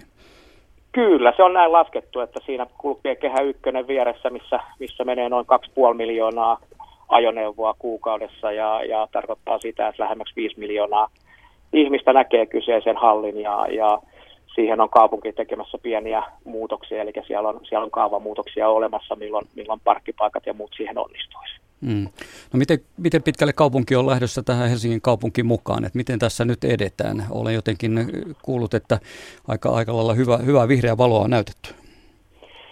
No joo, me ollaan, me ollaan tosiaan se vuosi tässä tehty kohta niin sanotusti töitä oman toimen ohella. Ja, ja se mikä, mikä on ollut hienoa niin on ollut se, että, että täytyy jo tässä vaiheessa kiittää kumminkin Helsingin kaupunkiin liikuntaviraston henkilöitä. Siellä on ollut Anssi Rauramo ja, ja Petteri Huuretta ja Stefan Fröberi, kenen kanssa on käyty, käyty neuvotteluja. Ja, ja monia asioita on sellaisia, mitä on, on katsottu niin kuin ongelmakohdiksi ja niitä on selvitelty ja pyritty ratkaisemaan. Ja, ja, ja niin kuin hyvässä yhteistyössä tätä tällä hetkellä viedään eteenpäin. Että tietenkin siinä on se, että, että tämä on tämmöinen, miten sen sanoisi, private public rahoituksen alla oleva, eli tarkoitus on niin, että, että me jääpalloväki tuomme, tuomme siihen yhteistyökumppaneiden kautta ö, määrätyn määrän rahaa ja, ja katsotaan, että, että saammeko se sillä yhteisesti rakennettua. Ymmärrän, että et halua kaikkia summia vielä tässä vaiheessa tuoda esille, koska asiat niistä ei ole päätetty, etkä yksin ole tässä tätä hommaa vetämässä, mutta olisiko se, kuinka paljon tuo tulee sitten maksamaan tuo jääpalohalli 80 miljoonaa? Niin?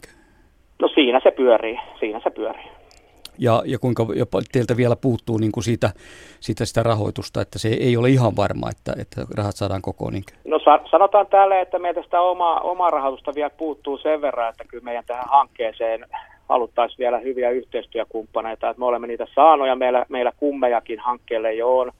Ei ehkä vielä ole aika siihen, että, että julkaistaan näiden, näiden hankkeiden niin, niin, niin, tota, tai hankkeen niin kummien nimiä, nimiä, nimiä mutta tota, tullaan se varmaan tässä ihan, ihan piakkoin tekemään, kun, kun kaupungin kanssa saadaan vaan niin sanotusti öö, määrätyt asiat ratkeamaan, niin, niin, niin sitten voidaan se asia ehkä tehdä. No tässä Pasi Virtanen tulee hyvin sitä julkisuutta tälle asialle. Toivotaan, että puhelin alkaa piristä. Halli olisi tuollainen, katsojamäärältään se olisi sellainen 2000-2500 henkeä. Se siis riittäisi. No kyllä, me ollaan katsottu se silleen, että ei näissä taloudellisissa tilanteissa, mikä tällä hetkellä on, niin me ei voida lähteä niin kuin Ruotsin, Ruotsin tällaista edustushallia hakemaan, mikä maksoi 28 miljoonaa ja sinne mahtuu sitten, sitten niin kuin tuhansia katsoja tai, tai Friends Arena, mihin mahtuu sitten kymmeniä tuhansia. Että, että meillä on niin kuin järkevät ajatukset siinä, että, että liiton kanssa mietitty sitä, että, että maailmanmestaruuskisoja voidaan hakea Suomelle ja näillä näkymin 2017-2018 olisi, olisi mahdollista ja, ja että semmoinen talous niin kun saadaan siinä kuntoon, niin silloin se on sitä kahta, kahta puolta tuhatta se katsojamäärä. Pasi Virtanen, koska taas hanke nyt kähtää eteenpäin, milloin tästä kuullaan lisää? No toivottavasti tietysti yksi iso asia on se, että, että liikuntavirasto vie tämän asian liikuntalautakuntaan, joka, joka sitten päättää ensimmäisenä tämän, että saamme oikeuden siihen tonttiin lähinnä suunnittelua varten, joka, joka on sitten vuoden voimassa ja siinä aikana meillä on, meillä on sitten mahdollisuus viedä tätä hanketta niin kuin kunnolla kaupungin kanssa eteenpäin. Kaikkea hyvää ja onnea tuohon matkan tekoon. Pitkälle on jo menty, mutta vielä on paljon tehtävää. No kyllä se juuri näin on, että, että tässä riittää kyllä, kyllä ja, ja tukijoita varmasti tarvitaan joka puolelta, koska tarkoitus tässä ei ole pelkästään se jääpallo, vaan, vaan tässä on tarkoitus kaikki leiritoiminta ja iltapäiväkerhotoiminta ja kaikki muu tällainen syrjäytymisvaarat ja, ja maahanmuuttoasiat olla, olla niin mukana, niin, niin kyllä, kyllä tässä olisi ihan hienoa, että saataisiin saatais tahoja mukaan, että saataisiin halli valmiiksi.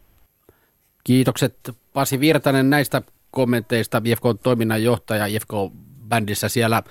Antti Parviainen, Suomen päävalmentaja ja valmennusjohtoon kuuluva myös Esko Tammilehto täällä, sitten Tuomas Määttä, maajoukkuepelaaja Botnian pelaaja myös, maali kuningas täällä vieraana sekä Jarmo Lehtinen, Simo Leinonen ja äänitarkkailusta vastaa Janne Nieminen. Niin herrat, minkälaisia ajatuksia tuo hallihanke nyt herättää? Onko se näin, että se on se elinehto, muuten jääpallo kuolee? No kyllähän se tosi lämpöisiä ajatuksia. ajatuksia. En usko, että jääpallo kuolee. Jääpallo on tapettu, tapettu varmaan 70-luvusta asti. Että aina, aina, että kuolee. Tällä hetkellä mä luulen, että jääpallo voi kuitenkin ihan, ihan niin kuin kohtuu hyvin hyvin, mutta, mutta niin kuin selkeä piristysruiske ja piristysruiske mun, mun mielestä niin kuin e, eniten huippujääpallolle ja silloin mä, mä lasken siihen pandyliikajääpallon ja sitten maajoukkuetoiminnan juniorimaajoukkuet. Toki pääkaupunkiseudun junioritoimintaan myöskin, mutta, mutta ensisijaisesti mä ajattelin, että yksi halli, halli tuo niin kuin tähän huippujääpallon merkittävän lisän ja pidentää kautta ja varmentaa pelit ja – maaotteluita voidaan järjestää, bandyliikafinaalit voi, IFK Botnia pystyy pelaamaan siellä, Akilleksesta Porvosta mä ajattelin 25 minuuttia siihen Malmille, jos se Malmi olisi se paikka, että kyllä mun mielestä Virtasen Pasi ja kumppanit tekee tällä hetkellä hienoa duunia ton eteen ja, ja, ja sillä on merkitystä. Joo, on kyllä mahtava kuulla ja kaik, kyllä toivoisi kaikista sydämestä, että, että tuo toteutus ja olisi niin kuin pääavaus tuohon hallijuttuun. Ja mä uskon, että sitten jos tuo toteutuu, niin muutamien vuosien sisällä sitten saattaa toteutua muille, mu, muillekin paikkakunnille jokunen halli. Ja tässä on tietenkin se, että niin kuin tämän kilpajääpallon lisäksi, niin tästä hyötyisi niin moni muukin, että siitä hyötyisi just mitä Pasikin tuossa viittasi, päiväkodit ja koulut ja jopa yleisöluistelu ja kaikki muutkin jääurheiluharrastajat, taitoluistelijat voisi saada ehkä sieltä vuoroja, kuten myös pikkukiekkoilijat saa, ja, saa jääaikaa, että, että kyllä sillä, sillä olisi niin todella iso merkitys myöskin muille käyttäjäryhmille kuin pelkästään jääpalloille. Tietenkin toinen juttu, mikä pitää sitten miettiä on se, että se kuitenkin iso hanke, joka tulee maksamaan paljon käyttökustannukset ja muut, että se pitäisi saada sitten ympärivuotiseen käyttöön, että siellä pystyisi järjestämään jotain muutakin, ehkä konsertteja, messuja, näyttelyitä, kaikkea tällaista. Mitä mieltä Tuomas sinä olet? Se varmaan itse et enää siitä tai sillä tavalla, että kun se tulee, niin olet jo pelaamassa muualla. Mutta mitä sanot 19-vuotiaana noin, kun olet koko juniorikäsi joutunut pelaamaan tavallaan ilmaista hallia, niin miltä tuo kuulostaa, että se halli olisi nyt vihdoinkin jääpalloilu tulossa? Hyvä, tähän tuo kuulostaa just niille, ketkä on tulos, mitä nyt on tällä hetkellä 10-vuotiaat suunnilleen, niin ne pääsisi just hyvä, hyvä ikäluokkaa pääsisi sinne treenailemaan hyvissä olosuhteissa. Ja kyllä toi osittain sitä, mitä Suomi jääpallo tarvii että tarvii sitä, että, että pystyy aloittaa harjoittelua aikaisemmin ja sitten kausi kestää pidempään ja sitten pystyy kesällä, kesällä ehkä pystyy tota noin, pitää jotain jääpallon leirejä tommosia ja sitten tota noin, se tietenkin laatu paranee siinä. Oletko ollut oikein kateellinen? Ruotsissa on 12 hallia ainakin ja kohta 15kin suurin piirtein. Onko ollut jopa kateellinen ruotsalaisille ja venäläisille? Että no, niitä halleja on. No kyllähän siinä, siinä tietenkin on, on se, että niillä on niin paljon halleja ne pystyy niillä tota, no, hyvin olo- olosuhteilla niin kuin viemään sitä niiden jääpalloa oikeastaan eteenpäin. Että ne niin kuin menee silleen tavallaan koko ajan enemmän karkuun meistä. Ne pystyy pelaamaan hyvällä jäällä aina ja pystyy niin kuin kaudetta paljon pidempiin ja muutenkin. Niin, tehän siis, kun sarja alkaa, niin te pääsette Oulun kylään sillä viikolla, eikö niin isolle kentälle, että se on se ainoa ison kentän tuntemus, mikä on ennen, eli se on menee sinne Niin. marraskuulle pitkälle, että on se aika hurja, hurja tilanne. Niinhän se on. Me niin, silloin Oulun kyllä tulee suunnilleen jää, kun alkaa sarja, mutta kyllä me sitten me esim. joukkue käy aika useasti käy joku pari kertaa Ruotsissa käy treenailemassa ja käy noissa harjoitusturnauksissa. Kyllä mekin niinku päästään jäälle, mutta me joudutaan vaan aina mennä niinku Ruotsiin asti pitää niitä leirejä.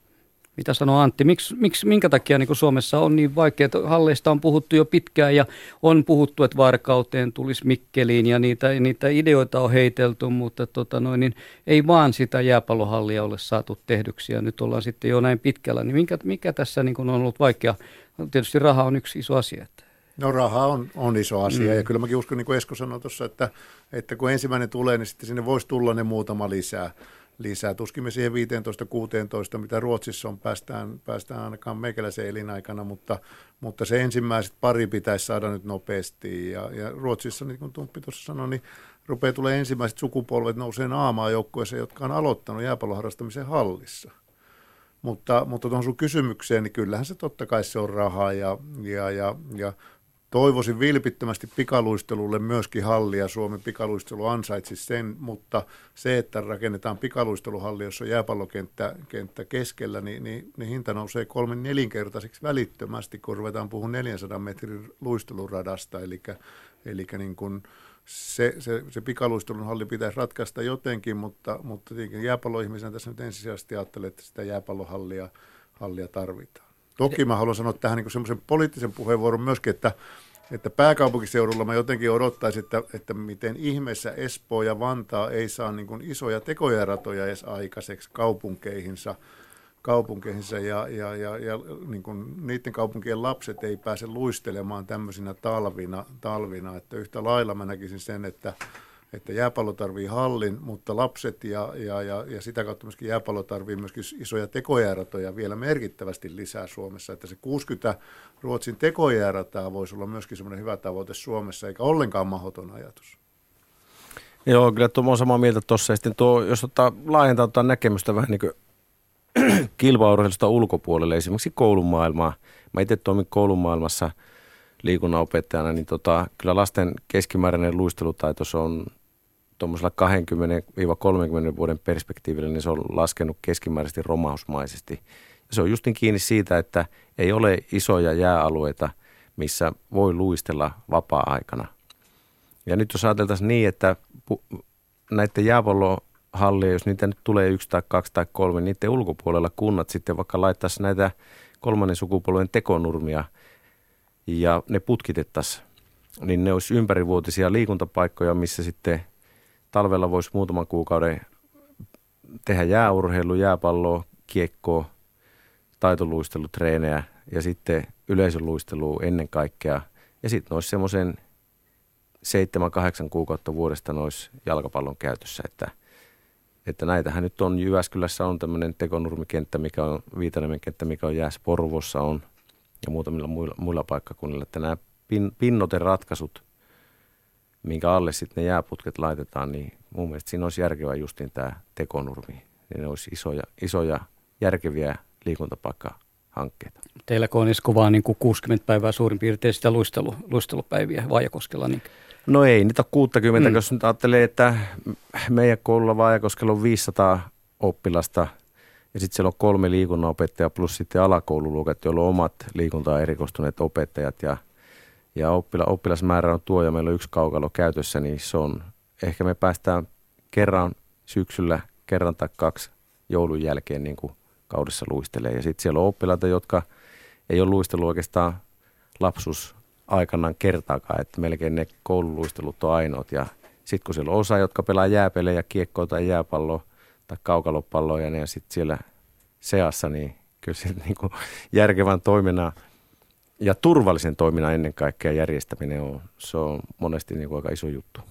Pystyykö, Mä, mä väittäisin vielä, sori Simo vielä tuohon väliin, että väittäisin jopa, että kunnan isät vois laskea sitä, että nyt täällä niin vaihtelevissa sääolosuhteissa sitä luonnonjäätä, sitä jäädytetään monta kertaa vuodessa, koska se sulaa aina välillä pois. Suhteessa siihen, että investoitaisiin putket sinne alle ja tehtäisiin se tekojerrata ja, ja se jää tulisi sinne kerralla ja, ja sitten tulee se jää hoitaminen siitä vaan, vaan kustannuksiksi, niin, niin mä uskoisin jopa, että se olisi, se olisi kannattavaa toimintaa. Sori. Niin ei, Tuomas Määtältä olisin kysynyt, sä edustat tätä nuorta sukupolvea, niin käyt sä vielä höntsäämässä niin sanotusti? Ei, ei mulla ole missään nimessä enää semmoisen oikein aikaa. On joka päivä treenit ja sitten jos se treeni, niin on peli, niin ei, si- ei siinä höntsäämisellä ole missään nimessä enää nyt tä, niin kuin tässä iässä enää aikaa. Mutta just varsinkin nuoren se on, se on tärkeää, mitä tarvii. Ja esimerkiksi tuo Oulukylän tekojäärata, niin muistan, se on aikoinaan aina, se on lokakuun puolivälissä ollut ennen kunnossa. Nyt se on kuukaudella melkein myöhästynyt siinä, että se on marraskuun puolivälissä, kun sinne ensi kertaa päästään. Kyllä. Ja jotenkin tässä nyt tulee mieleen, että pitäisikö jääpallolla olla oma semmoinen Kale Kummola, joka olisi vähän nyrkkiä pöytää ja hakisi sen rahoituksen ja runnoisi läpi nämä jutut. Kyllä, Ka- Kale nyt kun vapautui Kiekkoliiton puheenjohtajuudesta, niin voisi vois seuraavaksi... Puhelua sinne niin kuin, Joo, joo, joo, joo. Mä luulen, että Ja- hänelle tulee niin paljon puheluja kaiken maailman Ka- jutuista, että Kyllä, kyllä, mies kyllä, hukkuu kyllä. niihin. Mutta Tamperehan mielenkiintoinen, että oli hyvä sillä Simon myöskin Aasisilta, vaikka ei ollut pyydettykään, että, että Tampereen Oo, nämä kaupung- käsikirjoitettu juttu. On, on, on, on, on, nämä on kaikki sovittu ja ku- kuulijat luulee vaan, että ne on niin. Te, mutta Tamperehan sillä mielenkiintoinen, että Tampere oli hankkimassa tämmöistä siirrettävää tekojärtä mattoa, joka Sorsapuiston perinteikkäälle kentälle voitaisiin niin kuin kontissa kylmälaitteet ja matto levitetään siihen ja tehdään jää talveksi ja, ja, ja sitten se kesäksi otetaan pois ja siinä voi pelata sitten taas jalkapalloa. Ja muista se on ehkä myöskin semmoinen yksi tulevaisuus. No me helsinkiläiset tiedetään, että rauta, tuolla Rautatien torilla on tämän tyyppinen vähän pieni alue, mutta, mutta niin kuin se on myöskin yksi mahdollisuus, että sitä jäätä voidaan tehdä sitten paikkaan, missä ihmiset varmasti sen saavuttaa. Miten Antti toi, tota, no, jos nyt tuo Malmin, Malmin hanke toteutuu ja saataisiin sitten maailmanmestaruuskilpailut 2018, Sandvike siis järjestää 2017 MM-kisat, saataisiin 2018 maailmanmestaruuskilpailut, niin kiinnostaisiko vielä valmentaa Suomen joukkuetta ja pelata kotikisoissa, koska me ei täällä Suomessa MM-kisoja ole nähty pitkään aikaan, eikä ole muuten tulossakaan.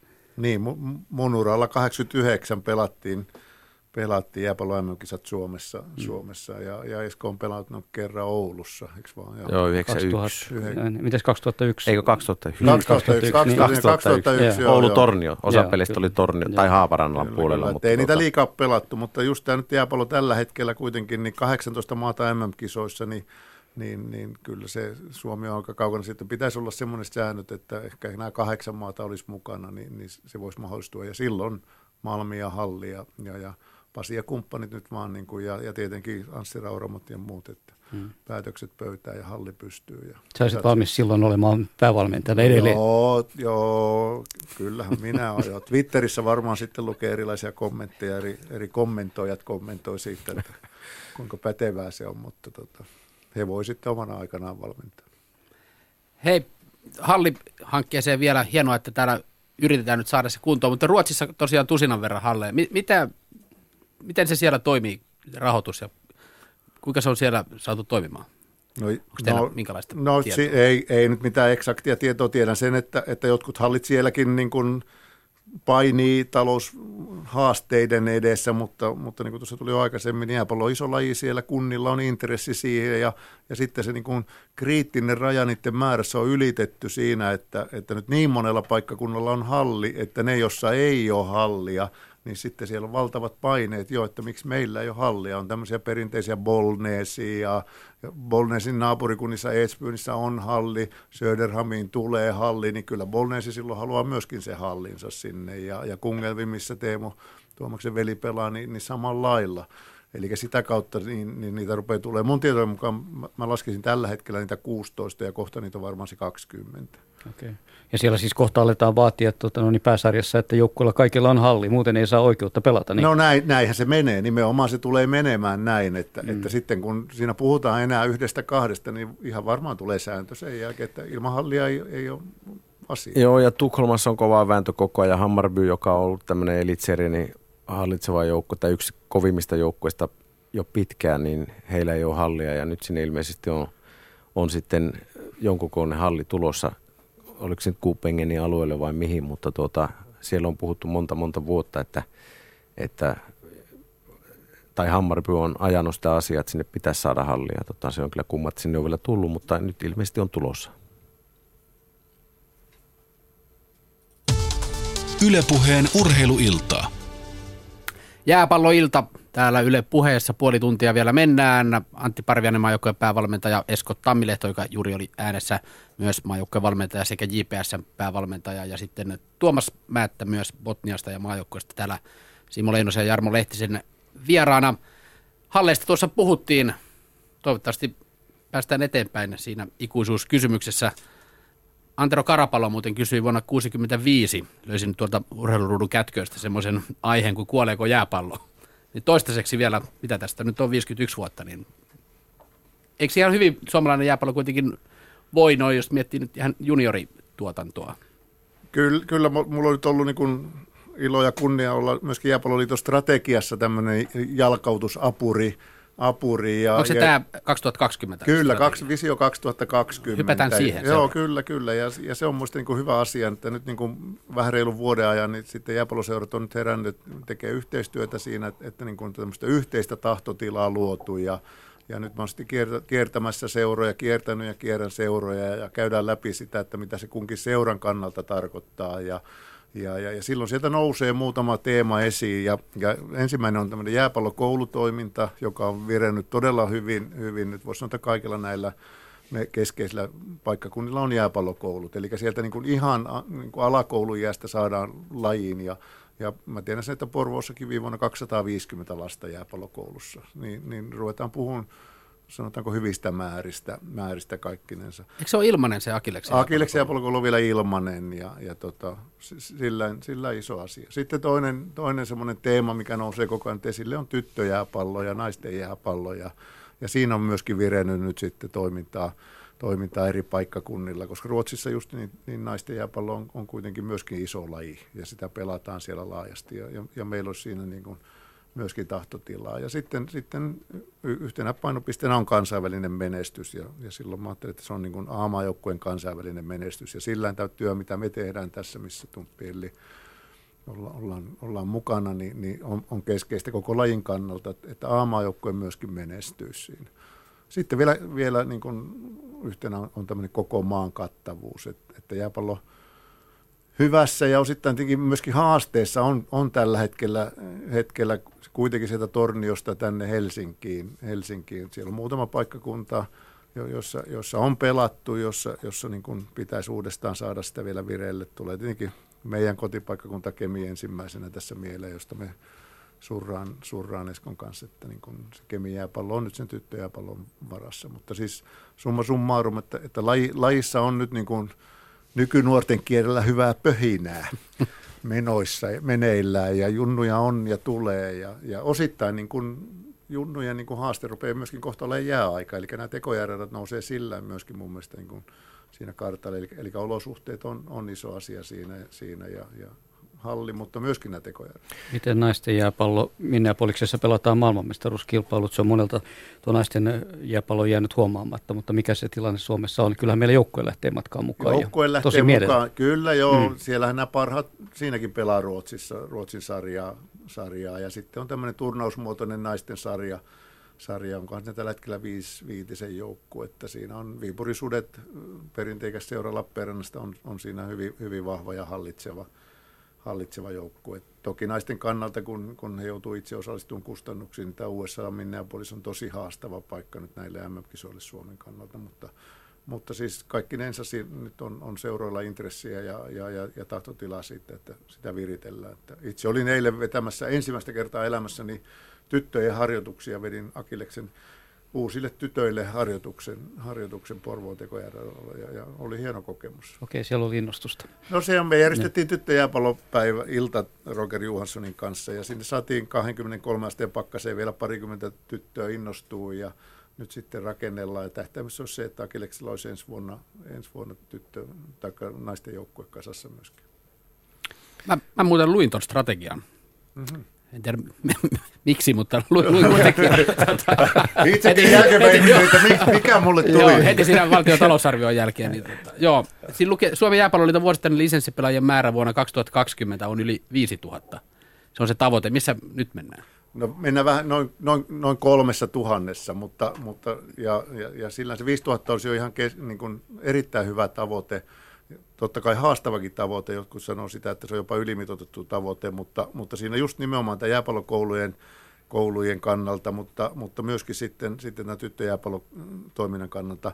Ja sen lisäksi tulee nyt haasteena sen, että, että on paljon toimintaa, tällä hetkellä olevaa toimintaa, joka, joka on niin kuin ei-liitonalaista lisenssitoimintaa, josta yksi esimerkki on Akileksen jääpallokoulu, 250 ilmasta ilmaiseksi jääpalloa harrastava ja jääpallokoululaista ei ole mitenkään lisenssioitu, eli ne puuttuu tästä niin kuin noin kolmesta tuhannesta. Sitten meillä on tämmöisiä kuntosarjoja eri puolilla Suomea ja, ja ne samoin. Eli se 5000 ei ole mitenkään mahdoton luku ollenkaan.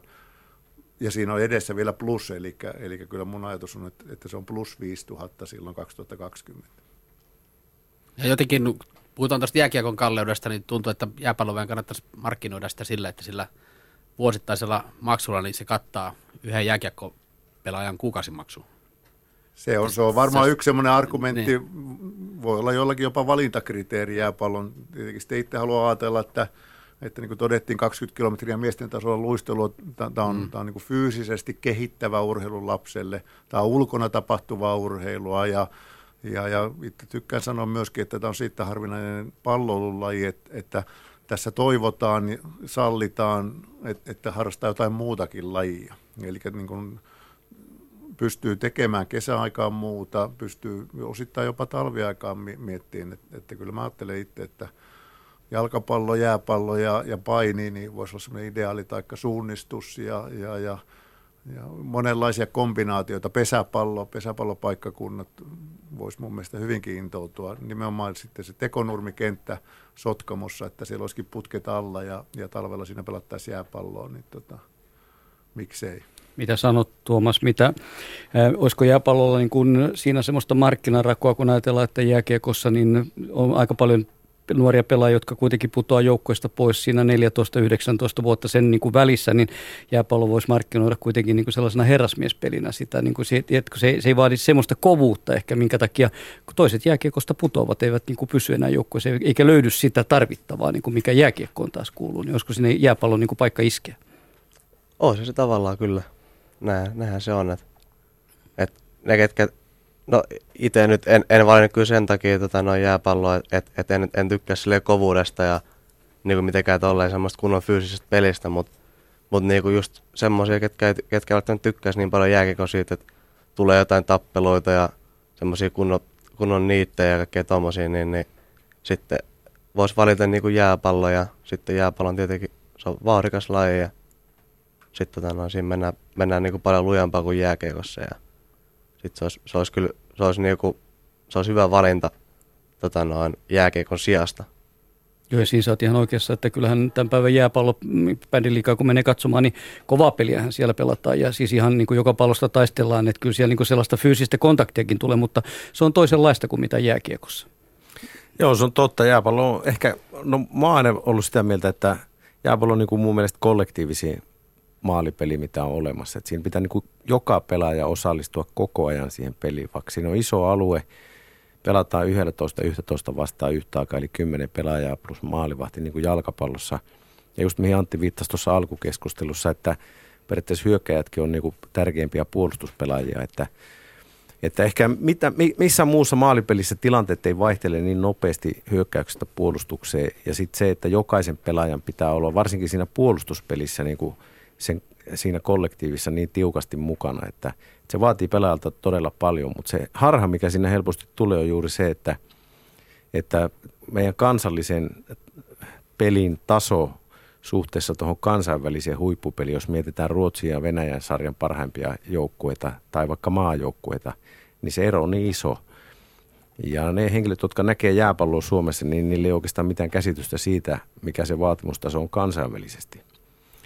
Ja, tota niin, ja se, se tekee sen harha, että jääpallolla välttämättä sitä imagoa ei ole, mutta, mutta tota, henkilöt, jotka näkee huippu jääpallon matsin luonnossa, jossa pelaa esimerkiksi Venäjä ja Ruotsi vastakkain tai Venäjä ja Suomen maajoukkueet vastakkain, niin se, se vauhti on todella kova. Ja se ei tule välttämättä näkyviä TV-kameroissa, jos niitä kuvataan kaukaa niitä tilanteita, vaan siinä jään tasolla se, se vauhti ja dynamiikka ja syöttökombinaatiot, niin ne on todella konkreettisia ja, ja ne on valtavan hienoja. Ylepuheen urheiluiltaa. Näin sanoi Esko Tammilehto. Jääpalloiltaa vietetään täällä Yle puheella vielä semmoinen parikymmentä minuuttia. Ja jääpallo taustaa, sitähän löytyy aika moneltakin suomalaiselta huippuurheilijalta. Otetaan seuraavaksi yhteys yhteen heistä. Jesse Pulujärvi, tervetuloa Yle Puheen jääpalloiltaan. Ja eikö olekin niin, että suomalainen jääpallo, tai ehkä jopa ruotsalainenkin jääpallo, on menettänyt sinusta loistavan jääpallopelaajan? No kyllä, että kyllä tuli itse pelattua tuossa torniossa, kun pelasin, niin, niin viiseen vuotta ja kyllä mä tykkäsin lajista ja oli kyllä hyviä aikoja siinä. Mitä sanoo nimi Igor Zolotarev sinulle? No se on mulle ollut valmentaja ja kova peluri ollut, että kyllä oli kyllä hyvä valmentaja ja osasi kyllä itsekin pelata. Minkälaisia ne hänen treenit oli silloin nuorelle pojalle? No kyllä ne nuorelle pojille aika rankkoja oli, että kyllä oikeastaan sieltäkin tämä fysiikkapuoli, niin, niin varmasti junnuna sieltäkin on kehitetty sitä, että kyllä osasi ne hommat. No minkälainen toi jääpallo oli sulle silloin ennen kuin tuon lajivalinnan lopulta teit, niin kuvaile vähän, mikä siinä oli parasta. No kyllä mun mielestä niin semmoinen, että just pääsi paljon luistelleen ja, ja sitten siinä tuli aika, aika paljon maaleja, niin, niin. ja muutenkin kun mä tykkään luistella, niin sai, sai liukua ja näin, niin oli se kyllä oli näin. Oliko sulla jääpalloidoleita lapsena? Oli mulla pari, mutta mä en muista niiden nimiä. Oliko se tornion pelaajia vai? Yksi oli Torniosta, yksi pelasi tuolla jossain Ruotsin joukkueessa, joku iso raitti. Entäs sun oma lyönti, oliko se iskussa? Monesti ainakin pääkaupunkiseudulla lätkäpelaat, niin ei osannut jääpallossa oikein lyödä, mutta miten sulla? No, mulla se, se ei ollut mun vahvuus, että oikeastaan enemmän mä niin, kuin, niin, niin löysää palloa semmoisella sitä lähempää oikeastaan teen maaleja, että mulla ei oikein niin vahvuus ollut se ratkaisu. Että... Kävikö missään vaiheessa mielessä, että olisit valinnut jääpallon, vai oliko aina itsestään selvää, että jääkiekko on se ykkönen? No joo, kyllä jääkiekko oli oikeastaan aina ykkönen. Siinä oli kyllä tuo hyvä semmoinen sivulaji, että kyllä siitä pystyi nauttimaan kanssa, että, mutta kuitenkin läkkä oli aina. No, jos nyt on joku juniori ja pelaa molempia lajeja, niin minkälaiset, tai kannustatko junnuja niin kuin kokeilemaan myös jääpalloa? Kyllä kannattaa mun mielestä ainakin kokeilla ja siinä muutenkin, niin, niin se on hyvä niin kuin tähän jääkiekkoonkin, että just, jos haluaa luistelua kehittää ja siinä on vähän ongelmaa, niin kyllä mä sanon, että kannattaa. No palataan vielä tuohon E-junnin sm 2009, olit silloin 10-vuotias. Mitä muistat noista finaalista ja semifinaalista? Taisi olla 16 maalia niissä yhteensä. No kyllä mä aika hyvin ne muistaa, että, että, että kyllä tuli siinä turnauksessa maalia tehtiin. Ja muutenkin niin, niin meillä oli semmoinen hyvä joukkue ja oli ihan huippuvalmentaja ja, ja, ja oli kyllä, oli kyllä nätti turnaus. Minkälaisia ne maalit oli? Oliko ne, että sä hait pallo omalta alueelta veskalta siellä ja lähdit sitten siitä pujottelemaan vai kuinka? No, aika paljon oli kyllä semmoistakin, että mä muistan, että pääsi pistepörssin toinella maalivasti, että syöt, syöttäjä tuli sillekin kävi hakkeen. Ylepuheen urheiluiltaa. Näin Jesse Puljujärvi, joka siis silloin sitten 13-vuotiaana muutti Ouluun ja, ja menestyksekkäästi sitten tuon lätkän lopullisesti valitsi ja loppu on historiaa koko kansan Jesseksi. Sitten nousi tuossa vuodenvaihteessa Antti Parvianen, sanoit, että muistat nuo Puljujärven niin, joo, otteet tuolla muisteltiin, muisteltiin tuossa, kun oltiin Jarmon kanssa tv kommentoimassa, niin, niin, niin muistasin, että, että Pulju teki siinä turnauksessa 31 maalia ja maalivahti tosiaan syötti 29 niistä maaleista, että, että sillä hyvä ja, ja että hän osasi lyödä myöskin, koska hän oli torniosta lähtöisin, niin, niin se ei ollut pelkkä luistelu. Hän oli iso kokonen jo silloin, silloin 10-vuotiaana ja fyysisesti vahva. vahva. Ja, ja kyllähän sillä, niin kuin tuossa äsken puhuttiin näistä eri lajeista, niin niin on se helppo sanoa. Teemu Selänne C-juniorissa Botniassa Suomen mestari jääpallossa. Antti Törmänen oli mulla alle 17-vuotiaiden maajoukkueessa ehokkaana. Juha Ikonen, entinen Kiekko Espoo ja maajoukkuepelaaja, pelasi vielä 17-vuotiaassa maajoukkueessa. Eli tavallaan niin kuin esimerkkejä siitä, että on pystynyt yhdistämään. Ja, ja, ja mä ajattelen näin, että hyvä luistelija niin kuin jääkiekossa niin, niin hyötyy kyllä jääpallosta niinkin päin. Toki sitten se mahdollistaa myöskin sen, että että jos juniorina pelaat molempia, niin sitten voi, on, on paljon pienempi kynnys sitten palata takaisin mahdollisesti jääpalloon. Esimerkiksi nyt, nyt Emil Fjodorov, joka toissa vuonna tuli, tuli kiekosta takaisin jääpallo Akillekseen, niin, niin oli kuitenkin junnuissa pelannut ja, ja, ja sitä kautta pääsi nopeasti peliin mukaan ja, ja antaa vaihtoehtoja urheilijalle sitten itselleenkin. Joo, tuo pitää kyllä täysin paikkansa ja, ja tota, niin muistan itsekin kyllä nähneeni Pulujärven Jesse joskus Jyväskylän pikkujunnojen kanssa käytiin Torniossa pelaamassa tai ne kävi Jyväskylässä, että, että se oli tosi näkyvä ja hyvä outstanding pelaaja jo silloin ja nimenomaan iso kokoinen ja fyysinen ja hyvä luistimilla. Ja, ja tota, paljon esimerkkejä on tästä ja mun mielestä tota, la, lajien yhteistyötä kyllä pitäisi. Aika monet tutkimukset puoltaa nyky, nykypäivänä sitä, että että tuommoinen varsinkin pallopelissä niin myöhäinen erikoistuminen ei ole välttämättä mikään huono juttu, vaan tota, jos on paljon erilaista motorista harjoitusta pienenä ja harrastanut useita liikuntalajeja, niin siitä on hyötyä sitten varsinkin näissä pallopeleissä, että sitten kun se lopullinen lajivalinta tulee. Tumppi, sähän pelasit kiekkoa kuitenkin kiekko Vantaassa, niin d ainakin, oliko se vielä c En, c ennen vissiin lopetin Niin, d asti mm. kuitenkin kiekko Vantaassa. Kymmenen vuotta. Joo, just niin, jo. Oliko sulla minkälainen puntarointi, kumpi laji? No jääpalloperheestä tuut, että oliko siinä mitään, antoiko siinä isäpoika mitä, isä, isä pappa mitään vaihtoehtoja? No ei se siis, ei se, niinku, se ei vaikuttanut mitenkään siihen päätökseen, se ei tehnyt niinku meidän puolesta päätöstä, mutta mutta tota noin, kyllä sekin niinku sen pelaajaura jääpallossa vaikutti siihen, että me valittiin sitten veljen kanssa, kaksosveljen kanssa itse asiassa valittiin niinku jääpallo jääkikon sijasta. Mutta on se ihan poikkeuksellista, että kaikki kolme pelaatte ihan niin kuin huipputasolla sillä tavalla jääpalloa, että kaikki on pysynyt lajin parissa ja jatkanut siitä eteenpäin. Joo, siis siinäkin, se, sekin oli tietenkin iso osa, iso osa että tota, noin meidän veli Teemu sitten myös, myös valitsi jääkiekosijasta, valitsi tota, noin jääpallon ja sitten nyt tota, noin, meillä on mennyt tähän mennessä ainakin aika hyvin vissiin kaikilla. Kyllä, tosi hyvin, mutta voitko ymmärtää tuota Antti Parviasta, siis maajoukkueen päävalmentaja, joka istuu täällä, että hänellä ei ollut kanttia valita Tommia, joka pelaa sun joukkueessa Botniassa Liberona, niin maajoukkueessa, että olisitte kaikki kolme siellä. Sehän olisi aivan fantastista, hyvä PR lajille. Niin se on, on se tietenkin ollut. Se olisi ollut hieno homma mm. meille. Joo, ja se aika tulee vielä. Se tulee vielä. Mäkin ihmettelisin, jos se ei tulisi, että niin kun se, se tulee. Sitten siellä on Aaltosen veljekset ja niin. Olisit ollut rohkea nyt jo vaan ja Kyllä. ottanut Tomminkin sinne vielä. Kyllä, Tommi on, on, on varmasti lähellä. Ja jos nyt tulee joku loukkaantuminen viime viikon, viikon keskuspuolustukseen, niin, niin Tommihan se on. Tosi isä Esa ei tykkäisi siitä puhelusta, jos se puhelu tulisi, koska sitten Tommi on siellä alle 21-vuotiaista ihan runkopelaaja, mutta, mutta niin, Varkaudessa alkaa niin. 21-vuotiaat elämänkisat just. Ja joo, puolet Botniasta siellä, eikö niin? Mm. Siellä Aika on, lailla. Siellä on kuusi, kuusi pelaajaa Botniasta, yksi veskari ja viisi kenttäpelaajaa. Ja Esa Mättä, eikö niin siellä Esa valmentaa, joo sitä. Joo, kyllä. Suomella, missä Suomi menee noissa U21?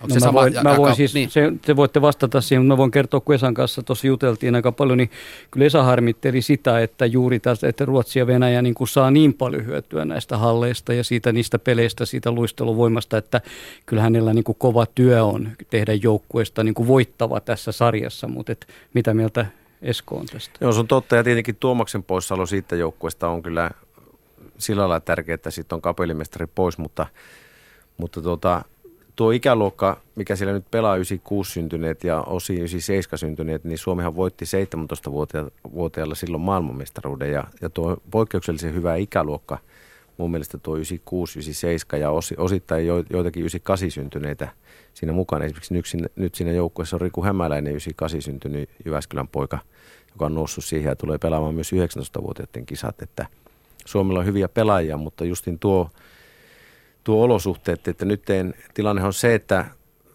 Venäjän pelaajat, 17-19-vuotiaiden maajoukkuepelaajat, niin niistähän tulee ammattilaisia saman tien. Ne menee hyvin venäläisiin liigajoukkueisiin pelaamaan ja ne, ne saa kovia peliä, kovien pelien kokemusta siellä ja, ja keskittyy pelkästään tuohon jääpallon pelaamiseen. Ja sitten taas Ruotsissa pelaajat on tekoja ja hallipaikkakunnilta ja niillä on kolme-neljä kuukautta pitempi kausi kuin meillä.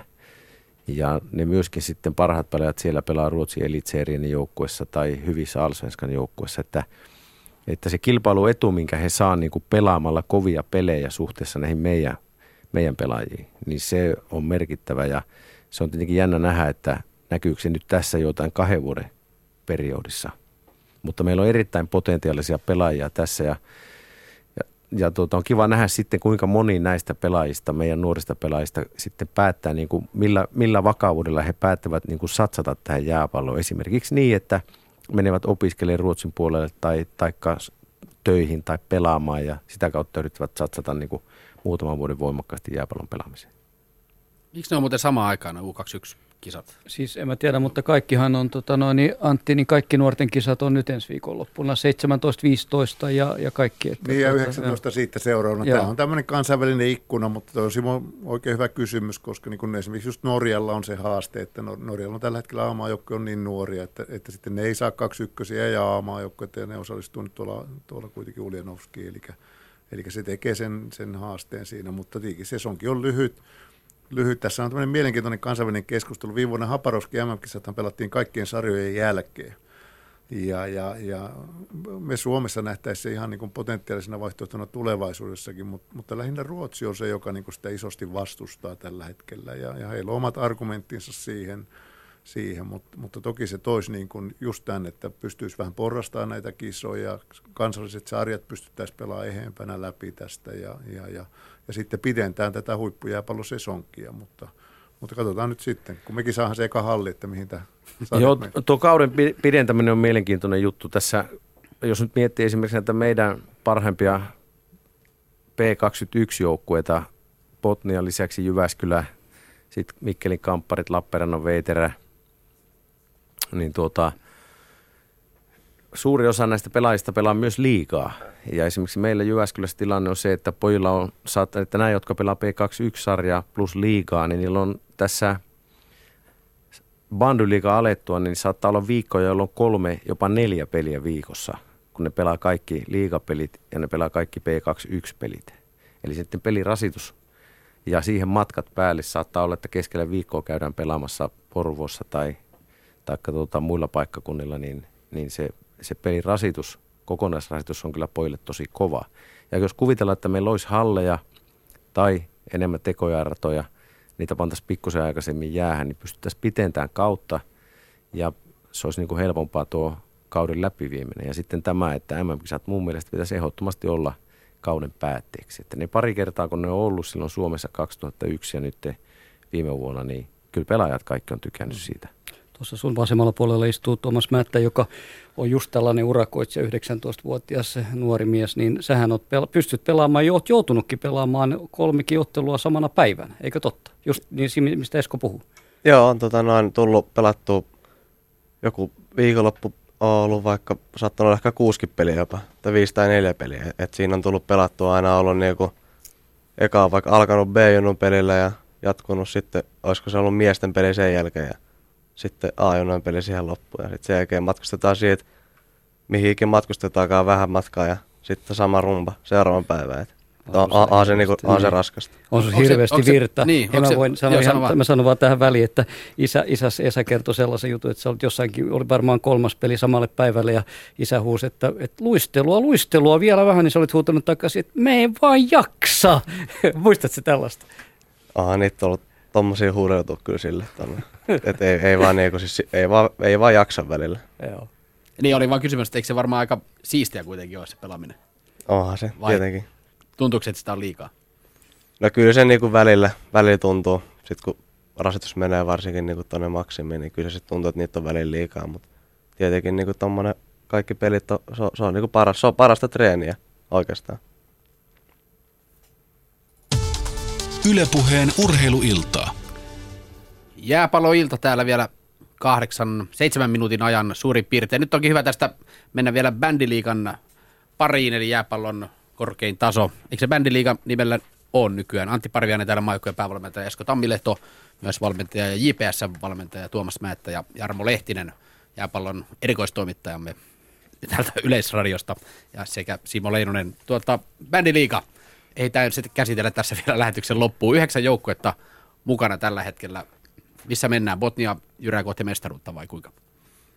Kuka, mitä sä sanoo JPS-mies siihen? No näyttää siltä alkukauden perusteella ja tota, Botnian, Botnian nuori jengi, mutta erittäin hyvä, hyvä joukkue. On tuolla, tuolla nuorella porukalla rungolla pelannut jo tota, niin monta monta vuotta tuossa hyvässä valmennuksessa, Esamääntä valmennuksissa ja se näky, alkaa näkymään kyllä nyt ja, ja tota, heidän peli on, on kyllä ollut selkeästi parasta, parasta tässä alkukaudella, mutta pudotuspelit on tulossa MM-kisojen jälkeen ja, ja tota, niin, kyllä siellä nyt varmaan muutama muukin yrittää tosissaan. Joo, mutta Botnia 16 ottelua, yksi ainoa pistemenetys viime sunnuntaina Olsille 3-3, kaikki muut se on voittanut. Tuomas siinä pelaa, mutta miten, sano, kerro miten sitten Botnia, voi, miten se voitaisiin voittaa. Te hävisitte sille nyt juuri, oliko se 8-1 tässä? No joo, no. tietenkin meilläkin on erittäin nuori joukkue ja, tota, ja, ja Suomen Cupin pelissä oltiin vastakkain siinä hävittiin 5-3 ja nyt tuossa 8-1 pelissä meidän rosteri ei ollut kyllä ihan parhaimmillaan, että – pienenä selityksenä sen, mutta tuota, kyllähän jos Botnia meinaa tänä vuonna voittaa, niin kyllä silloin, silloin lähtökohta pitää olla se, että kaikki parhaat pelaajat on mukana ja, ja sitten jokainen pelaa omalla tasollaan mieluummin vähän siitä yli ja, ja sitten maalivahtipeli onnistuu ja kaikki, että, että Botnia on kyllä selkeä suosikki noita loppupelejä ajatellen.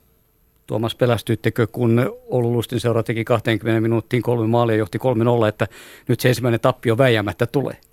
Kyllä siinä, kyllä siinä sitä niin mietti takaraivas, mutta tota, no, kyllä me, me tiedettiin se kyllä itse, että, että kyllä me pystytään nousemaan, me aletaan pelaa vähän omaa, omaa peliä. Sitten tota, no, kyllä me tiedettiin, että me, me, tullaan saamaan sen pelissä maaleen. Niin.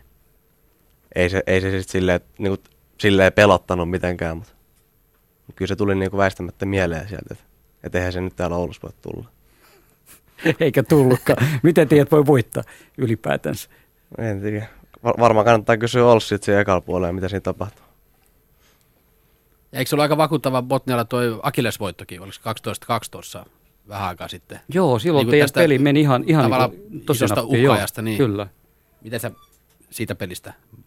No siinä meillä oikeastaan onnistui melkein kaikki ja kaikki pelasi hyvin ja sitten tota, no, saatiin, saatiin hyvin, hyvin maalipaikkoja ja niistä suurimmassa osassa tietenkin tehtiin, ja, mutta kyllä siinäkin jäi niin osa, osa jäi tekemättä. Ja sitten Akille se ei ehkä ollut parhaimmillaan ja meillä onnistui, niin ehkä se on siinä selitys. Monta sä silloin teit?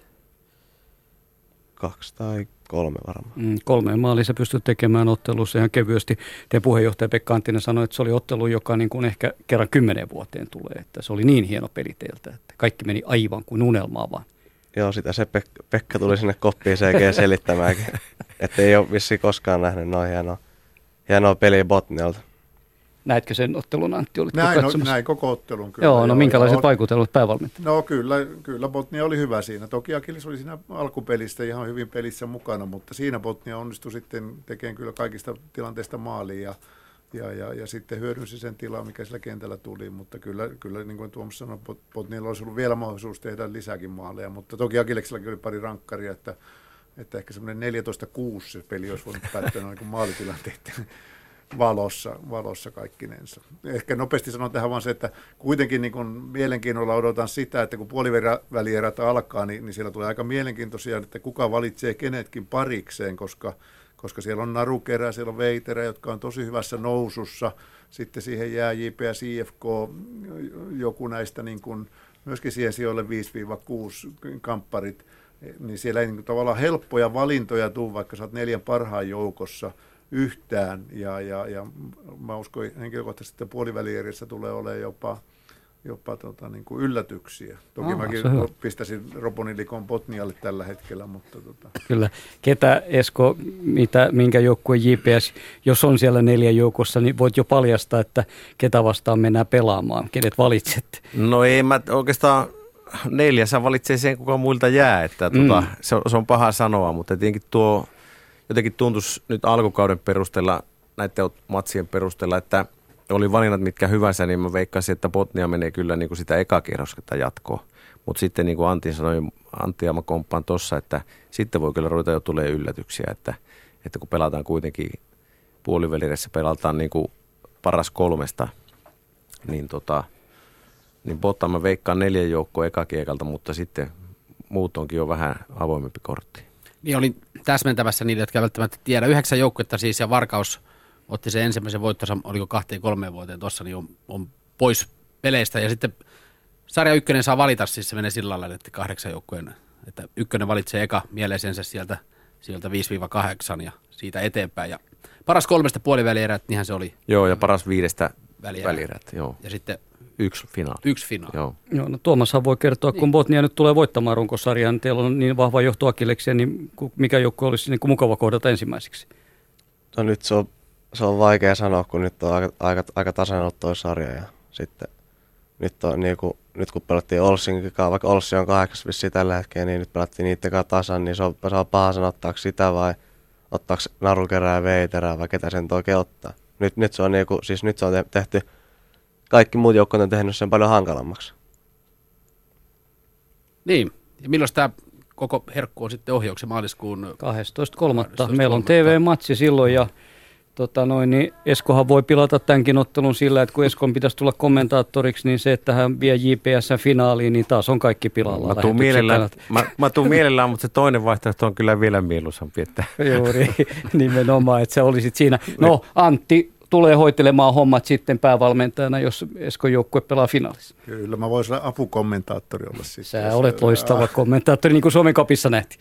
Näin on. Hei, meillä loppuu aika. Kiitoksia Antti Parviainen, Esko Tammilehto, Tuomas Määttä. Oli kiva rupatella, olisi mennyt tässä pidempäänkin. Jarmo Lehtinen, kiitoksia sinulle myös. Ja Janne Niemiselle kiitokset myös. Ennen kaikkea kiitos kaikille kuulijoille. Tämä urheiluilta loppuu tähän. Onnea kisoihin. kiitos. Kiitos.